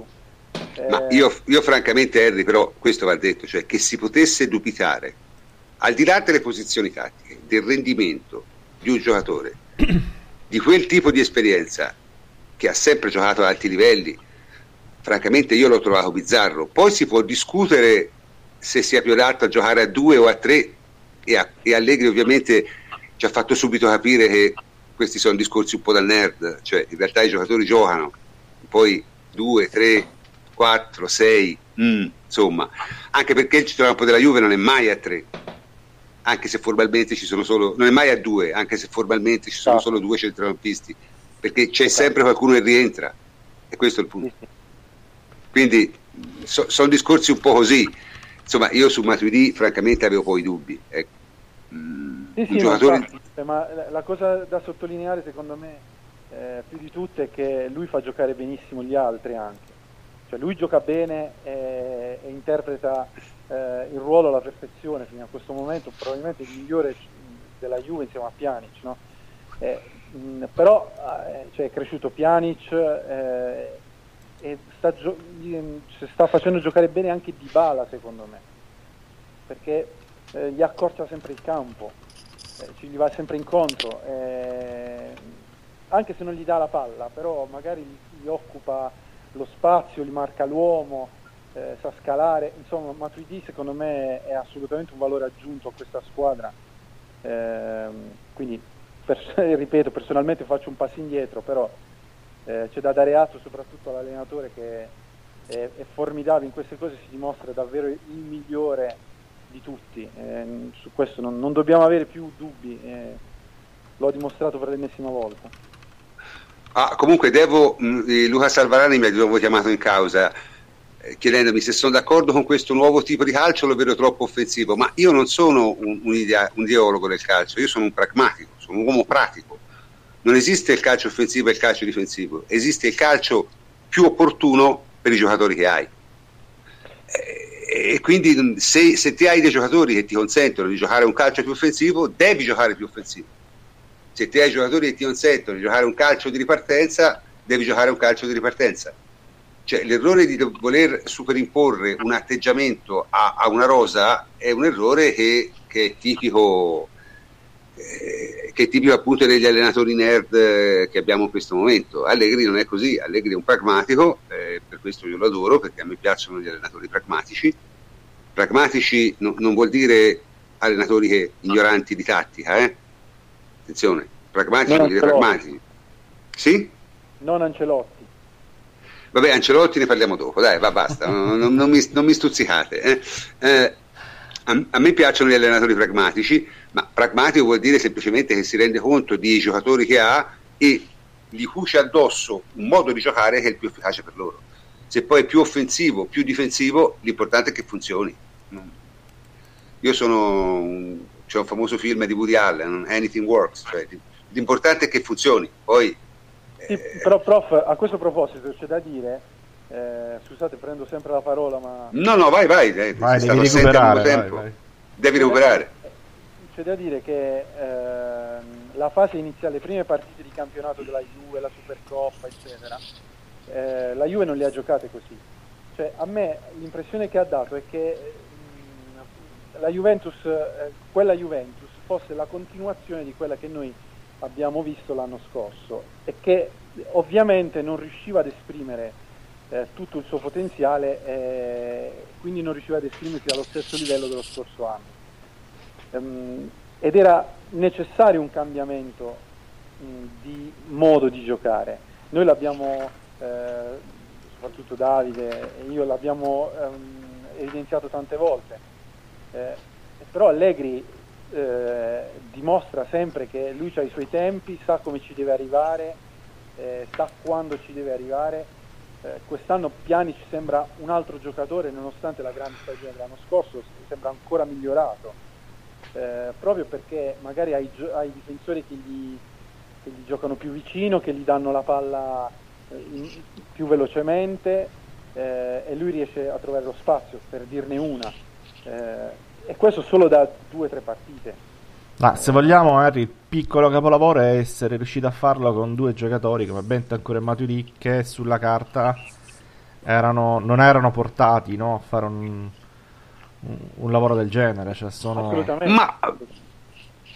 Sì, ma anche lì, anche lì. Ora Bentancur, vabbè, è giovane e i giovani sono chiaramente adattabili, poi Bentancur ha delle caratteristiche secondo me che... Ma, ma non è questione di essere giovane, è questione che non ha mai giocato eh, davanti alla difesa, eh, non è quello il suo ruolo, quindi non ha i movimenti, non ha i tempi, non ha la postura, non, ha, eh, non gioca a testa alta, non, no, non ha i tempi, no.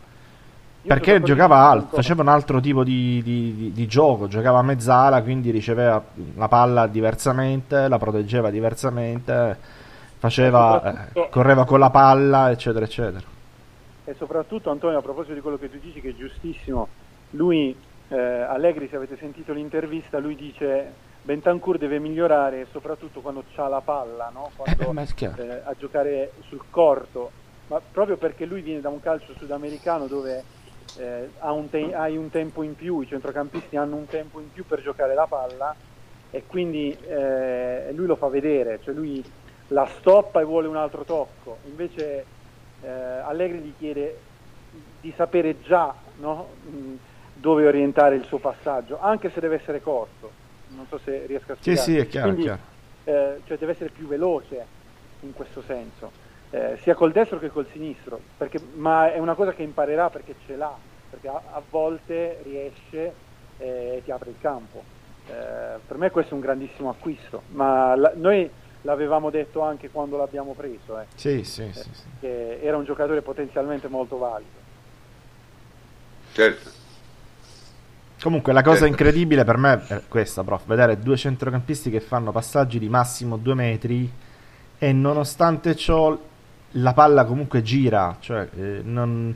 Eh, l'azione non viene rallentata, cioè in altri contesti potevi vedere i disastri con quella coppia lì in mezzo, diciamoci la verità. Quindi il fatto che tu non stia vedendo eh, disastri, ma anzi stia comunque vedendo anche del gioco, se vogliamo, eh, la palla che si muove, eh, i difensori più alti, più coinvolti, le, gli esterni eccetera eccetera, quello è un merito comunque dell'allenatore, perché poi quando c'hai Pjanic, quando c'hai Eh, dei palleggiatori eccetera eccetera, e, e viene tutto più naturale, no? Quando c'è invece del gente ah, certo. del genere eh, riesci comunque a mantenere un livello di, eh, di gioco. Diceva giustamente Ari, quando c'hai i, cent- i difensori centrali oltre la metà campo, anche eh, con quei palleggiatori lì che non sono eccelsi, beh, vuol dire che comunque qualcosa di buono stai facendo.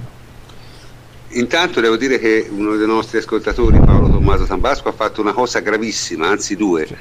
Mi ha corretto sul titolo di un film di Woody Allen, che è gravissimo, e soprattutto aveva ragione, il che è ancora più grave. È, è, è, è, è, è terribile questa, lo pagherà col sangue. Comunque, in ogni caso, eh, di Juventus Torino, eh, diciamo, abbiamo detto il possibile. È una tappa, diciamo, nella costruzione della Juve da campionato, secondo me. Più che altro eh, la Juve a Coppa secondo me ancora un attimino avrà bisogno ancora di altri aggiustamenti, ma l- la Juve da campionato, insomma, anche vista la concorrenza, perché detto fra noi, sempre parlando del campionato, eh, dice, le nostre avversarie insomma non stanno facendo benissimo, a parte il discorso del Milan che poi affronteremo in fondo, che poi non è la nostra avversaria, ma il Napoli ha fatto veramente una brutta partita contro la Spal, veramente una brutta partita.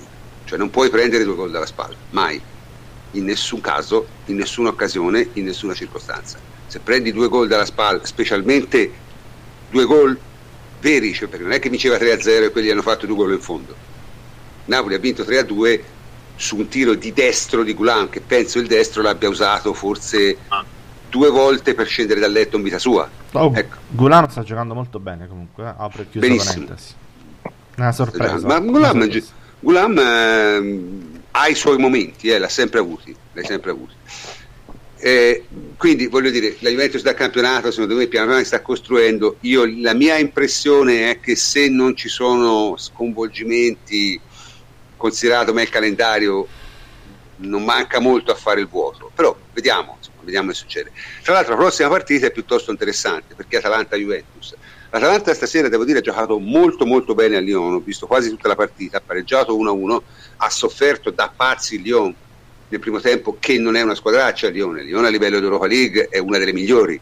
Io bene, Antonio, che sei un grande no, no, certo, eh, beh, semifinalista l'anno scorso. Quindi, insomma, voglio dire, squadra di tutto rispetto per l'Europa League. E l'ha sofferta moltissimo nel primo tempo, ha preso gol in fondo, ha riuscito a pareggiare con una punizione tirata da, dal Papu Gomez come si tirava vent'anni fa, no? Punizione di prima tirata come se fosse di seconda, bellissimo, mm-hmm. Col giocatore che sposta la palla passaggio. oltre la barriera, sì, il giocatore che passa la palla oltre la barriera e, e, e l'altro che tira la questo bomba. si faceva sì, questo faceva venti, infatti il portiere neanche si è mosso, probabilmente quelli del Lyon sono tutti giovani, manco l'avevano mai visto una cosa del genere, perché si faceva veramente venti anni fa era comunissimo in continuazione tirare le punizioni, perché tirare le punizioni di, di prima come se fossero di seconda, e difatti la barriera non si è mossa, no? Però sono rimasti sono rimasti veramente seccati. Si può fare Comunque, questa ottimo, cosa? Si può fare, sì. Ottima, non si può fare il contrario, ma quello sì. Ottima partita dell'Atalanta e, e comunque insomma andiamo. Sì? Qualcuno voleva intervenire? No, no, era una rana, verso... era un animale. Sono un'interferenza, una rana. Sì, eh, vabbè, abbiamo, non abbiamo più le mucche, abbiamo le rane, perfetto. Comunque andiamo verso Atalanta-Juventus e, e ce ne parla Davide. Davide. Eh, questa è una partita tosta, nel senso che comunque l'Atalanta, le squadre di Gasperini le conosciamo, no? Cioè, l'abbiamo vista anche oggi con Lione, non, hanno, non non hanno bisogno di presentazione, è una squadra che gioca molto mh, con delle marcature a uomo, e quindi di solito lascia libero un difensore centrale, poi dopo tutti gli altri uomini sono accoppiati con un sistema molto aggressivo di, di scalate, eh, con un difensore che resta libero in maniera tale che possa eh, tamponare eh, i giocatori, i compagni saltati. Eh, è una squadra che in fase di non possesso, come detto, è anche molto fallosa, perché comunque avendo questo eh, sistema di marcature a uomo eh, lungo tutto il campo, è fondamentale per loro non farsi saltare, quindi quando vengono saltati ti fanno fallo.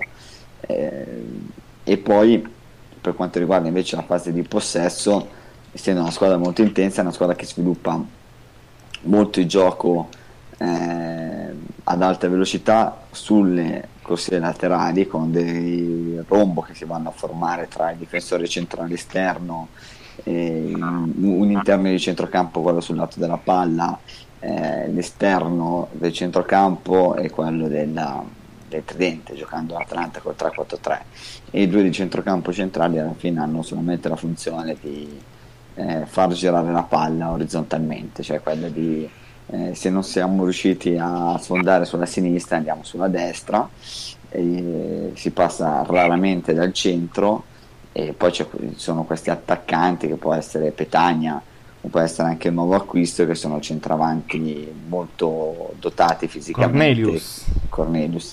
Eh, eh, grande. Sì, oddio, molto Cornelius. Dotati fisicamente, grande Cornelius. Nostro idolo, bravo ragazzo, per, per, per carità, idolo, ormai il nostro idolo. I, i piedi praticamente gliel'hanno messi, insomma, in maniera un po' gliel'hanno abitati al contrario, eh? Cioè eh. veramente super artigianale nel tocco di palla.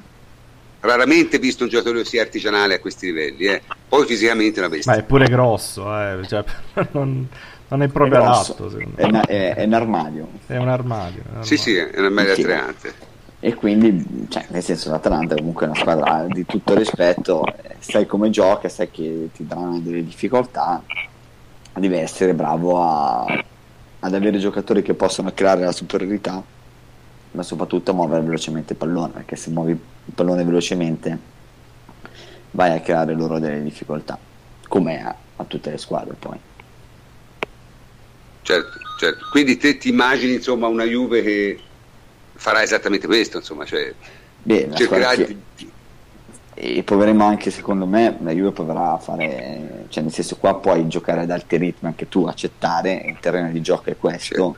E quindi eh, pressare molto anche tu, hai giocatori adatti per farlo, e quindi credo che farà questo tipo di partita.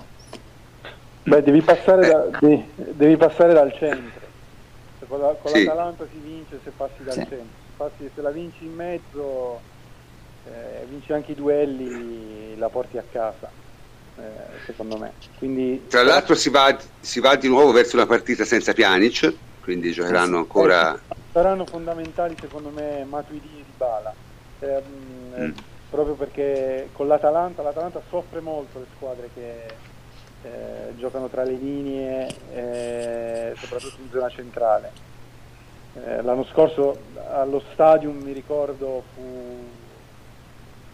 Un, abbastanza semplice, sì, sì, un mezzo massacro, sì, sì, sì, anche a Bergamo quando giocavano, cioè nel senso, quando la Juventus alla fine esatto. giocò per venticinque minuti, perché era la fase finale del campionato in cui si gestiva anche cazzeggiando durante le partite, ma nei venti venticinque minuti in cui si è messa a giocare l'aveva fatto. Poi bisogna vedere quali saranno gli scelti di Allegri, cioè, perché comunque ha a disposizione una rosa vasta. Magari, ecco, io credo che Dybala sicuramente giocherà, Higuain lo rivedremo dall'inizio, Mandžukić penso che sia un giocatore a cui non si può rinunciare in queste partite, magari sulla destra potremmo vedere Bernardeschi, non lo so, potremmo vedere Bernardeschi. Comunque nella mia esperienza Allegri è uno che la partita prima della pausa la vuol giocare proprio a tutta, cioè perché quella la vuole vincere, perché fare, diciamo, passare due settimane con la gente che ti rompe i coglioni, eh, perché non hai fatto risultati, no, non è simpatico. Lui lo fa proprio di lo fa proprio di default, anche perché la partita difficile di solito è quella al rientro dalle pause della nazionale, non è certo quella prima. Quindi io mi aspetto una Juve estremamente al completo, con poco turnover, anche perché, parliamoci chiaro, ieri non è che la Juve si sia stancata più di tanto, eh? Mentre invece la, la, l'Atalanta stasera ha fatto una partita a grandissima intensità, non aveva tutti tutti tutti i titolari, ma quasi. Eh, questo, questo è un bel enigma, perché comunque è una squadra che non è abituata al doppio impegno. Mi ricordo la partita in precedenza era stata poi dopo con Chievo, dopo la prima di, camp- la prima di Europa League con l'Everton, e aveva fatto una bella partita, una gran prestazione, anzi ha faticato parecchio. Mm-hmm. Vediamo, vediamo, vediamo cosa, cosa propone la... La partita si gioca domenica, giusto? Sì, per forza, perché l'Atalanta gioca giovedì, quindi si gioca domenica, e di giorno o di sera, lo sapete? Sera, sera. Sera, sera, sera. Quindi domenica notturna, è una bella partita, sarà divertente, ce la godremo. Eh, e adesso, vabbè, diciamo, nel senso, potremmo anche cominciare il cazzeggio direttamente col Milan, perché, eh, insomma, a parte la partita di stasera che è già stata comica, vincevano due a zero con Rijeka, Bonucci ha fatto una cappella a metà campo, hanno preso il due a uno, poi un'altra cappella a rigore due a due, mancavano cinque minuti di recupero alla fine e Cutrone ha segnato nel recupero, quindi è in forma Bonucci, no? eh? Ma Bonucci è il solito problema, cioè, e tanto l'abbiamo detto cinquanta volte, ma ripetiamolo, perché insomma, voglio dire, non fa mica male, se no poi alla fine sembra che noi a Bonucci lo vogliamo male. Io personalmente non glielo voglio assolutamente, io trovo Bonucci un ottimo giocatore, il problema è che ha fatto una cazzata mostruosa, ma non andando via dalla Juve, ha fatto una cazzata mostruosa andando al Milan. E onestamente io, un giocatore che passa da una squadra che ha fatto due finali di Champions League a una squadra che ha fati- fatica a arrivare, arrivare quarta nel campionato italiano, al massimo della carriera, è totalmente incomprensibile. Vi dirò di più, io non credo nemmeno che sia stata una scelta sua, perché sono convinto che, per quanto sia un ragazzo, diciamo, semplice, se gli fosse arrivata un'offerta dal Chelsea, dal Manchester City, dal Manchester United, lui ci sarebbe andato, ma per forza, ragazzi. Cioè, anche questa storia di dire no, ma perché lui voleva rimanere in Italia, ma perché mai? Cioè, non, non esiste al mondo, cioè, o veramente si pensa che sia un cretino totale, e io non lo penso, penso solo sia un ragazzo un po' rozzo, ma non uno stupido, eh, o, o se no veramente si, si, si, si, si deve pensare che, che, che, che veramente il Milan è l'unica squadra che ha offerto dei soldi per lui, perché non c'è altra spiegazione. Ma voi ci credete davvero che se, se, se, se Bonucci aveva un'offerta dal City non ci andava? Cioè, seriamente. Io sono d'accordo con te, prof. Eh, Beh, ce l'aveva avuta un'offerta, cioè, non ci andava, ma l'anno prima. Cioè, per restare alla prima. Juve. Ma per restare alla Juve. Per restare alla Juve. Ma se uno vuole andare via dalla Juve, è un'offerta dal City, dallo United, dal Chelsea, non ci va e va al Milan? Cioè, dai, via, non, non è credibile, non è credibile, non, non è una cosa. Motivi familiari, dicono, no, no, motivi familiari non esistono, un professionista non ha motivi familiari a quei livelli lì, ragazzi. Eh, i, i medici ci sono ovunque, le, le, le cose si fanno ovunque, cioè non, e, e non è che, voglio dire, se vai a giocare in Inghilterra, se vai a Eh, tre settimane di cammello da, da, dalla tua famiglia, sei a un'ora di volo, cioè, non, so, sono discorsi senza senso. Cioè, questa è gente che fa questo di mestiere, ma nessuno di noi rinuncerebbe a un'offerta del genere per motivi familiari. È come se a me mi offrissero, ne so, un posto alla London School of Economics, io ci vado domani cioè domani. E non è che rinuncio che il posto lì per andare all'università di Camerino, chiaro? E dicendo, ma io mi trovo bene molto perché voglio rimanere in Italia, ma che, che cazzata è? Chi ci crede?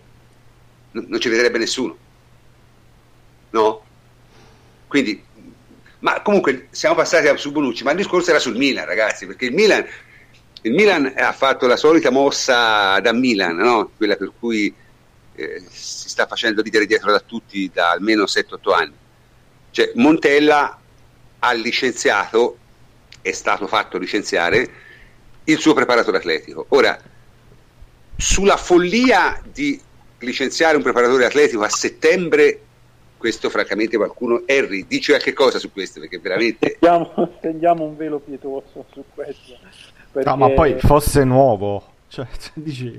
no, a parte che Marra è un, è un fior di professionista, eh, stimato, riconosciuto eh, nell'ambiente calcio e non solo, eh, a grande livello, quindi e imputare e dare la colpa di una presunta eh, tenuta atletica eh, deficitaria da parte, ma neanche Milan, una divergenza ma... di opinioni sul metodo con no, cui impostare questo, il prossimo. Marra, Marra è uno che insieme a un ingegnere ha progettato una pedana propriocettiva e quindi, cioè, non è un cretino, insomma, quindi, cioè, pensare di poter eh, imputare a lui questo tipo di, di colpe è, è da far ridere, è ridicolo. No, ma ti ho detto, giustamente la, la battuta buona l'ha fatta, l'ha fatta un nostro ascoltatore. Se, se, se domenica perde co, con la Roma, licenzia il cuoco.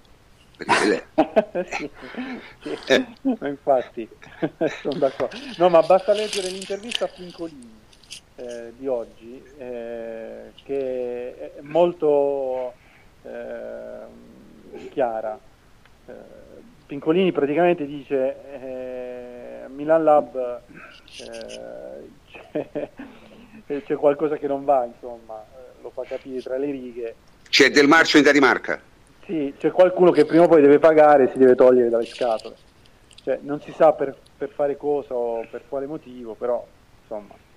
Eh, è vero che Marra è, uno, è sempre stato uno rigoroso, eh, disciplina, eh, la... la cultura della, eh, della dieta, eh, della vita sana, eccetera, eccetera. Però da questo, diciamo, a, a licenziarlo al mese di settembre eh, è davvero ridicolo, insomma. Ma anche perché è ridicolo solamente il poter pensare a quello che ha detto Montella, cioè che tu al ventotto di settembre cambi la preparazione. Cambi la preparazione. Cambia la preparazione, ma te sei scemo. Cioè, ma vabbè, questo è chiaro, nemmeno Montella può dire una cazzata del genere, quindi evidentemente nasconde qualche altra cosa, no? Sì, cioè... questa è tipo l'intervista di Conte che sembrava... Sì, sì, cioè, esatto, sembrava sotto psicofarmaci. Cioè, sì, un... sì, un prigioniero dell'ISIS, più o meno. Il prigioniero su... dell'ISIS, sì. Siamo, siamo su quei livelli. O gli avranno legato la macchina, o peggio, cioè... È stato in chiaramente senso... costretto a fare una cosa del genere. Eh.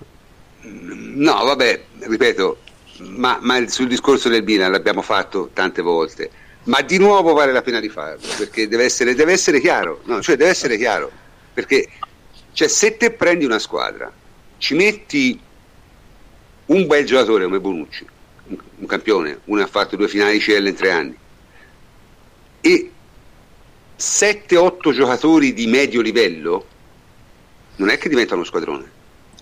È vero il contrario, se te prendi un giocatore di medio livello e lo inserisci in una squadra forte, magari diventa più forte anche lui. Ma il pensare che il Milan, comprando giocatori dal Wolfsburg, eh, da, dallo Schalke, eh, da, da, dal ma prof, ma secondo me Lazio, non è neanche quello, cioè, cioè eh, alla fine si può licenziare dall'Atalanta, cioè, si può licenziare un preparatore atletico. Io non, no, non, non si può, ma quello ormai l'abbiamo l'abbiamo no, preso ma per, per dire, va bene, va bene, vuoi licenziare la, il preparatore atletico, ok, ma no, non è il problema che c'aveva il Milan in questo momento, cioè il, il problema del Milan non è quello atletico, quindi, è tattico, è il problema è tattico, è l'identità tattica che non c'è, è, è la difesa che ha preso no, poi... otto gol in campionato e l'attacco che ne ha fatti dieci, che vuol dire che tra le prime dieci della parte sinistra della classifica hanno segnato eh, di meno soltanto il Chievo, credo, e la Sampdoria. E, e vuol dire che hai preso otto gol, e vuol dire che ne hai presi due anche oggi, cioè queste oggi. Sono le cose che, che no, ma poi quello io quello che so è che mh, una delle più gravi colpe di Marra eh, sia quella di aver detto eh, sia a Mirabelli che, che a Montella che mh, alcuni giocatori dal punto di vista fisico, atletico, organico non erano esattamente quello che loro si aspettavano, cioè, lui gli ha detto guardate che questo, mh, adesso non faccio nomi, però magari Conti, Chessi, eccetera eccetera, non sono giocatori su cui tu puoi fare un programma atletico di un certo tipo come magari loro avevano pensato, e questo lo fa solo un grande preparatore, eh? Cioè, dice le cose come stanno, eh, quindi per questo fa sorgere tanti dubbi. eh. Marra vi ha Ma... detto, guardate che questi non è che sono... Ma secondo me non è neanche questo, è semplicemente che serviva una, una testa da sacrificare per fare finta che, eh, che, che dodici punti fossero inaccettabili per il Milan. In realtà devono essere accettati perché sono esattamente frutto, figli del gioco, non gioco che sta mostrando il Milan, delle difficoltà tattiche che sta dimostrando il Milan. Credo in undici partite abbia cambiato undici formazioni eh, titolari differenti, e non per, per infortuni ma per scelta. Molte volte cambia il modulo, non dà mai una continuità né in attacco né a centrocampo né in difesa. Che cosa ti aspetti? Ma, ma Antonio, ma cioè, la cosa che fa ridere però è che tu hai licenziato, cioè, la figura professionale più importante che hai all'interno del Milan, con tutto il rispetto. Ma perché, ma perché avrebbero dovuto licenziare Montella? Su, avrebbero dovuto licenziare Montella. Il che, il che ci porta magari a, a un altro argomento. Il che magari succederà subito a breve. No, sì, dici Davide. Scusa, prof, il problema è anche quelli che pensano, che sono tanti, che il calcio sia abbastanza così tanto semplice e scontato, che poi dopo diventa quasi Football Manager o FIFA, cioè nel senso che basta giocare col tre cinque due e tutte le cose si sistemano, cioè perché prima si diceva il Milan deve giocare con la difesa tre, quando giocherà con la difesa tre sarà diverso, adesso sta giocando con la difesa tre, forse a centrocampo togliamo, forse non ha gli uomini adatti per giocare a tre, per proteggere la difesa devi giocare anche, avere dei certi meccanismi, e, e a Milan manca tutto questo, cioè non è Football Manager che tu ti metti tre cinque due, dai qualche indicazione la squadra va, la realtà è completamente diversa e lì c'è l'allenatore, e questo è quello che doveva fare Montella, al di là della ma, allora, ragazzi, eccetera eccetera.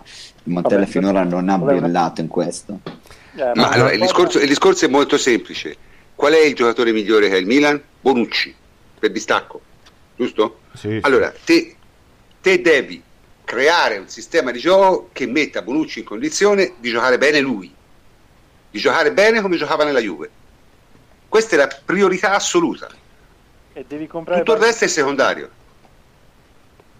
È chiaro, se te non fai questo come allenatore non vali niente. Basta. Perché questo è esattamente il mestiere di un allenatore di livello. Mettere il miglior giocatore che hai nelle condizioni di rendere al meglio. Se te metti il miglior giocatore che hai nelle condizioni di rendere al meglio, automaticamente ti sale anche il livello degli altri. Se te esponi Bonucci a delle figure di guano, e Bonucci, se te non gli costruisci il sistema giusto, le fa le figure di guano. Ricordatevi come, ricordatevi come giocò con Del Neri, sì, che non ci ha più nulla. Cioè, eh, poi chiaramente ha avuto un grande allenatore come Conte, che ci ha capito, ha avuto un grande allenatore come Allegri, che ci ha capito, è stato messo nelle condizioni di mettere in luce le sue qualità, che ci sono e sono molte, e ha giocato bene. Montella non ha fatto un cazzo. Scusate l'espressione volgare. No, no, prof, pe, pe... siamo in fascia protetta. No, no, no, non lo siamo. Non lo siamo. No, basta. Ricordi... no, siamo oltre mezzanotte. Siamo eh. oltre, dai, dai. Si può. Se ti, se ti ricordi, nell'ultimo podcast eh, avevo, parla... avevo detto che Montella sarebbe stato il problema del Milan, ma, mh, ma anche perché, cioè, la costruzione della squadra, cioè, praticamente inesistente. Cioè, anche il fatto di sfruttare Biglia in quel modo è, è deprimente per uno. Vabbè, ma la costruzione della squadra, ma che pretendi? No, ma quando si cambiano, quando si cambiano quattordici giocatori, che, che puoi pretendere quando, quando fai una cosa del genere? Quanti ne hanno fatti? otto nove eh, acquisti che sì che, però che Antonio in, questo, in, questa, in questa ragione in questa ragione è Henry, cioè te devi costruire la squadra in funzione ai giocatori che hai. Il primo giocatore che devi mettere a suo agio è Bonucci, il secondo no, giocatore no, che devi mettere a suo agio, il secondo giocatore che devi mettere a suo agio è Biglia.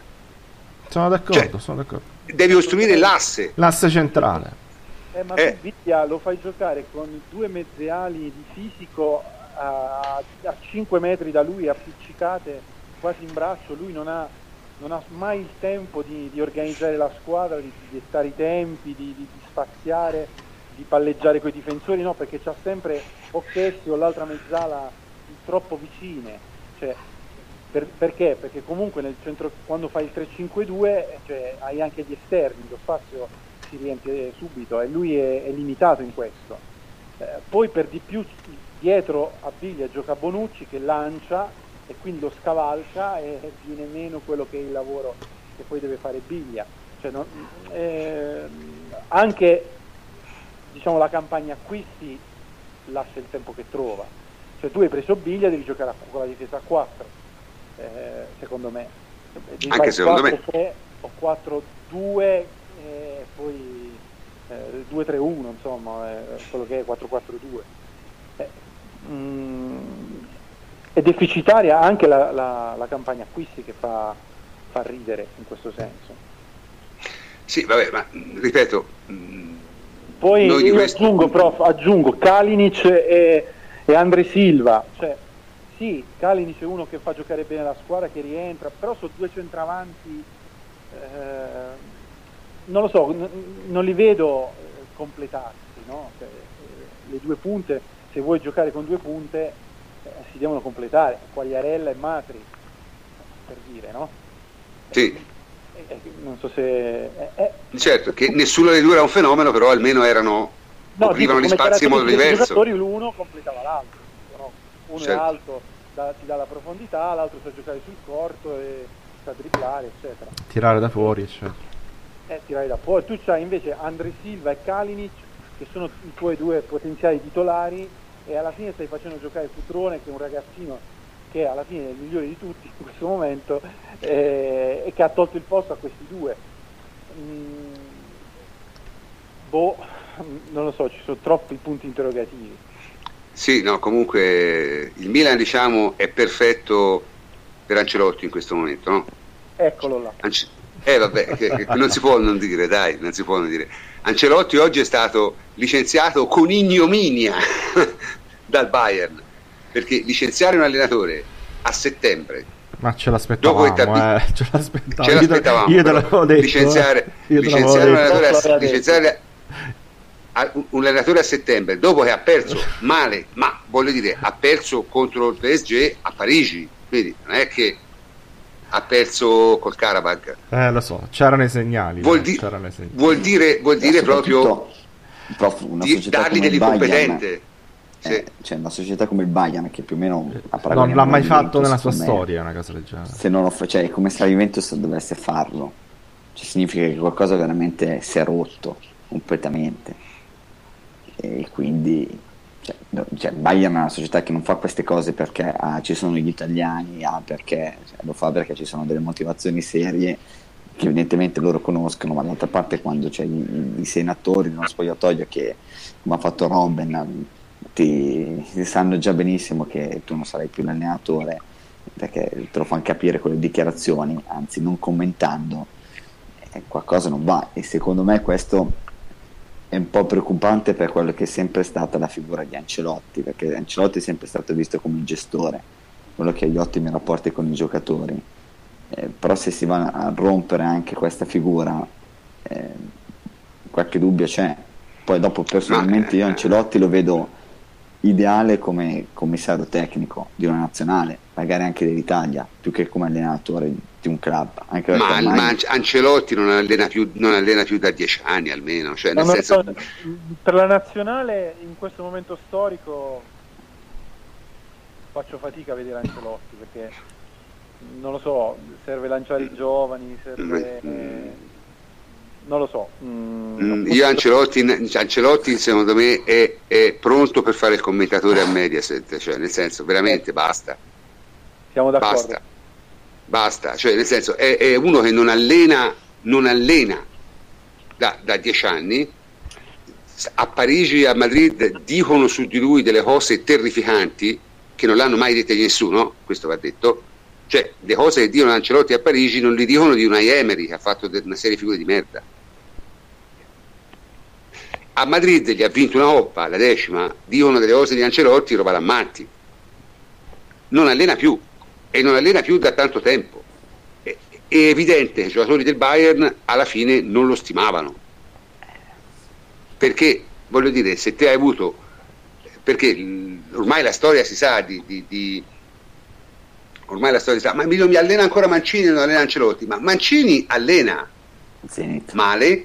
come ti pare, sbagliando, ma allena. Ancelotti non allena, cioè Ancelotti fa il, il manager, gli allenamenti di Ancelotti consistono, secondo testimonianze, nella seguente cosa: si corre un pochino e poi si gioca undici contro undici.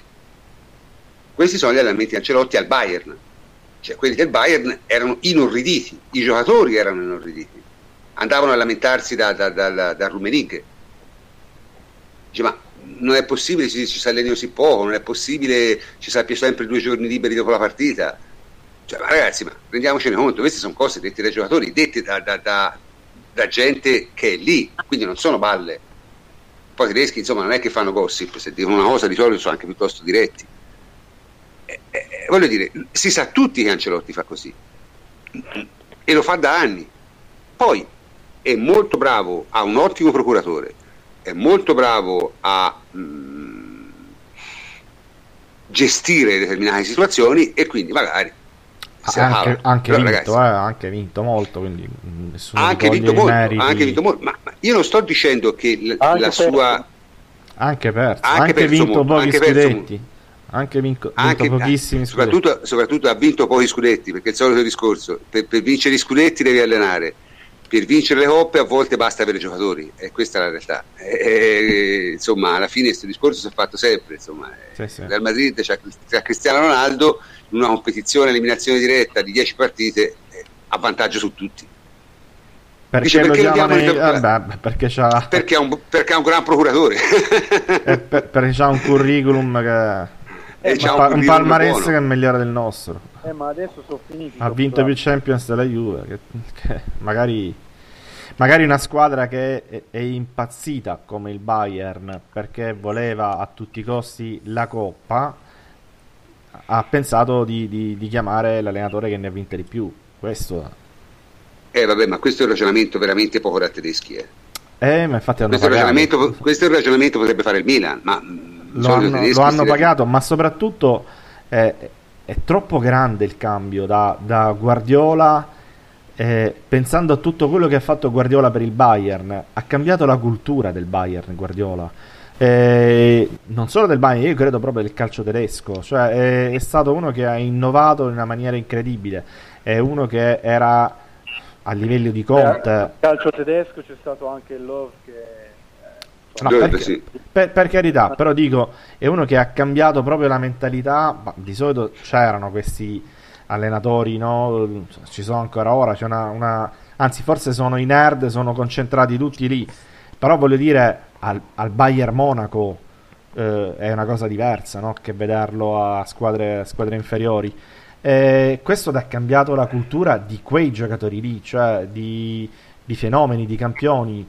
Eh, gli ha dato una cultura del lavoro, perché Guardiola è maniacale, cioè è l'esatto contrario di Ancelotti, è uno alla Conte, è uno che lavora ventiquattro ore al giorno, è uno che ti studia le partite eh, in maniera addirittura esagerata, cioè ti fa le, le, le lezioni sulla partita eccetera. Quindi passare da quella cultura, eh, una cultura di, del gioco, una cultura del, dell'andare a fare il gioco ovunque, a Torino vi ricorderete, no? Giocando dieci certo, giocatori certo, davanti alla linea della... eh, quindi da quella cultura lì, eh, da quel modo di vincere che francamente è stato eh, straordinario in Germania, cioè non ha vinto, ha stravinto giocando il più bel calcio forse visto in Germania. Da quella eh, situazione lì passare ad Ancelotti è veramente una cosa, cioè, non lo so, non so come l'hanno pensata, cioè è l'esatto allora, te lo, spiego, te lo spiego io te lo poi spiego Ancelotti io non pensata. È neanche tipo con tipo Allegri, no? Pure, Alleg- pure da Conte no, no, Allegri no, è un bel aspetta, salto aspetta aspetta Però, aspetta, aspetta. Eh, eh. Allora, allora te lo dico io come l'hanno pensata, perché questo poi alla fine insomma eh, la gente chiacchiera. Hanno pensato la seguente cosa: allora noi abbiamo avuto Guardiola che spaccava il cervello alle persone, sì, ci ha fatto giocare bene, ci ha fatto avere eh, se per... ma non ha vinto la C L. Allora, uh-huh. bisogna prendere un allenatore un tantino più rilassato. Eh, ma tipo Allegri alla Juve, pens- tipo Allegri alla Juve, più o meno. Tipo Allegri, tipo Allegri alla Juve. Eh, e loro pensavano con Ancelotti di averlo trovato. Tuttavia, prima che lo allenassero, prima che lo ingaggiassero, gli erano arrivati delle, degli avvertimenti sia da Parigi sia da Madrid, e gli dicevano, perché le squadre si parlano fra sé, eh, è inutile fare finta che, che non... Cioè, se te se te ingaggi l'allenatore lo chiedi in giro, eh, vabbè, ai colleghi, ma è, ovvio. Ma è, ovvio. È evidente, no? Se no di, di si parla, è, è ovvio che è così. E gli dicevano: guardate, attenzione, perché questo non l'allena più. Non lo chiedi alla, non alla, alla presidente del, del Real Madrid, eh, per capirci, ma lo chiedi a qualche collega, qualche, lo chiedi a qualche contatto, ex giocatore, contatti, eccetera. Lo chiedi a contatti che hai, è chiaro che ti informi. E gli avevano tutti detto: guardate, questo non allena più, questo non fa fare più niente, non, non, non, non, non, cioè fa solo gestione.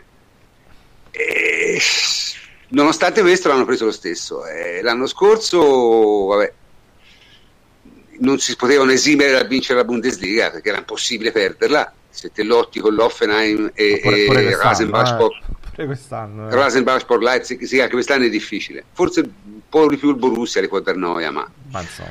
Eh, eh, però insomma, eh, però in campo internazionale giocarono piuttosto male. Qualcuno ha chiesto, dice, ma si meritavano di uscire col, col Real? Sì, perché hanno perso in casa, ragazzi, eh, cioè te non puoi non puoi perdendo in casa meritatamente, tra l'altro, pensare di meritarti di passare un turno. Lo fai se fai un miracolo, chiaro, ma perdere in casa in un quarto di finale o pari campioni è un no-no per una grande squadra. Quindi n- non esiste questo discorso.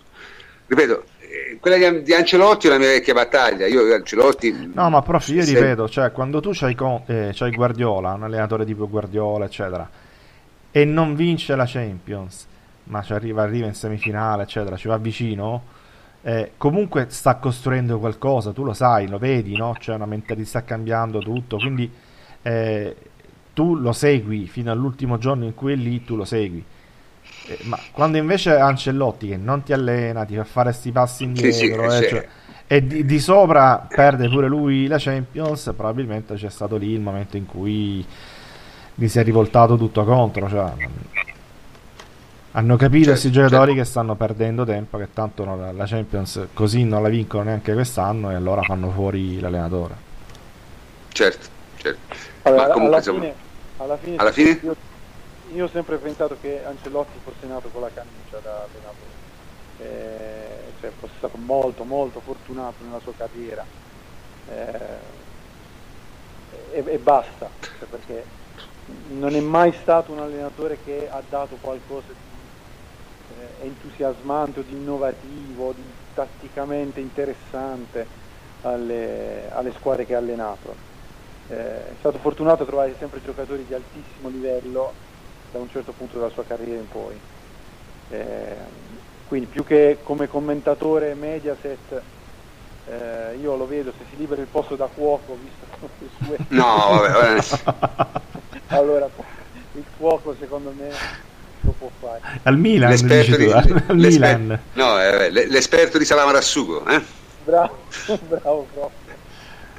L'esperto di Salamara al sugo. Vabbè, dai, con questa si- simpatia, eh, meno male che noi non ci conta nulla, perché sennò il povero Ancelotti si sentiva tirare per le gambe stasera. No, vabbè, però non si può non, non, non parlare di queste cose, anche perché... E questo, l'abbiamo vabbè, chiamato, siamo... dai, l'abbiamo chiamata proprio. No, ma noi non siamo migliori degli altri, eh. No, quando... no, ma insomma. No, quando, quando abbiamo questa, ragione questa tendiamo a farlo pesare. Eh, tendiamo no, a farlo pesare. Quelle volte che succede devi, eh, devi far eh, suonare le campane, è chiaro. Devi far suonare le campane, sì. Eh, comunque, vabbè, speriamo di continuare a avere ragione. Eh. Ah, ma proprio, ma, ma ci andrà al Milan? Perché al Milan è considerato il migliore... Ma magari. Sarebbe divertente vedere Ancelotti al Milan. Ma sarebbe, eh, anche, troppo, sarebbe troppo. Anche la peggiore squadra ai tempi della Reggiana, credo, che abbia mai allenato, quindi sì, sì. Eh, però no, ma non ci andrà, non ci andrà mai al Milan. No, non ci andrà mai al Milan, a parte, a parte per i soldi che prende, ma non, non, non può no, no, non può all'età che ha, col, col curriculum no, che ha e con l'esperienza che, che ha, rimettersi in gioco, perché veramente rischia un Sacchi bis, un Capello bis, cioè rischia. Voi dite neanche primo chef? No, ma neanche. No, vabbè, ma ora eh, che c'entra? Dai. Ma ora li mettono dietro, ora li mettono dietro. Signori, stasera siamo andati lunghissimi, però gli argomenti oggettivamente valevano la pena, insomma, quindi è inutile, è inutile dire. Allora, dico ai nostri ascoltatori, per prima di tutto, noi saremo in onda esattamente fra una settimana. eh, giovedì prossimo, e parleremo vabbè, sicuramente della partita Atalanta-Juventus, e eh, parleremo, faremo un po' diciamo un, un riassunto di quello che è successo in campionato e, e Champions League. Ne parleremo con più dovizia di particolari rispetto alla, alla, al breve, specialmente la Champions League è abbastanza interessante secondo me. E quindi giovedì prossimo, tra una settimana, alle ventidue e trenta saremo ancora qui per parlare di calcio. In ogni caso stasera saluto i miei complici e a partire dal... Sì? Da... Henry? No, no, no, prof, non, non sempre la rana, sempre la... È la rana che saluta, prof. È la rana che saluta, va bene. Allora, il plenipotenziario Antonio Corsa ci saluta. Ciao Antonio. Ciao, ciao a tutti, ciao a tutti, alla prossima. Davide Terruzzi, ciao Davide. Ciao, saluto tutti, anche la rana, ciao. E Enrico Ferrari, ciao Henry. Ciao a tutti, buonanotte. Io ringrazio tutti quelli che mi hanno fatto l'imbocca al lupo per, per il mio piede, quindi non ho avuto occasione di farlo eh, sui social, e li, ringrazio tutti. Ok, bene, e anche stasera abbiamo finito e come sempre io sono il professor Cantor e vi saluto, buonanotte a tutti.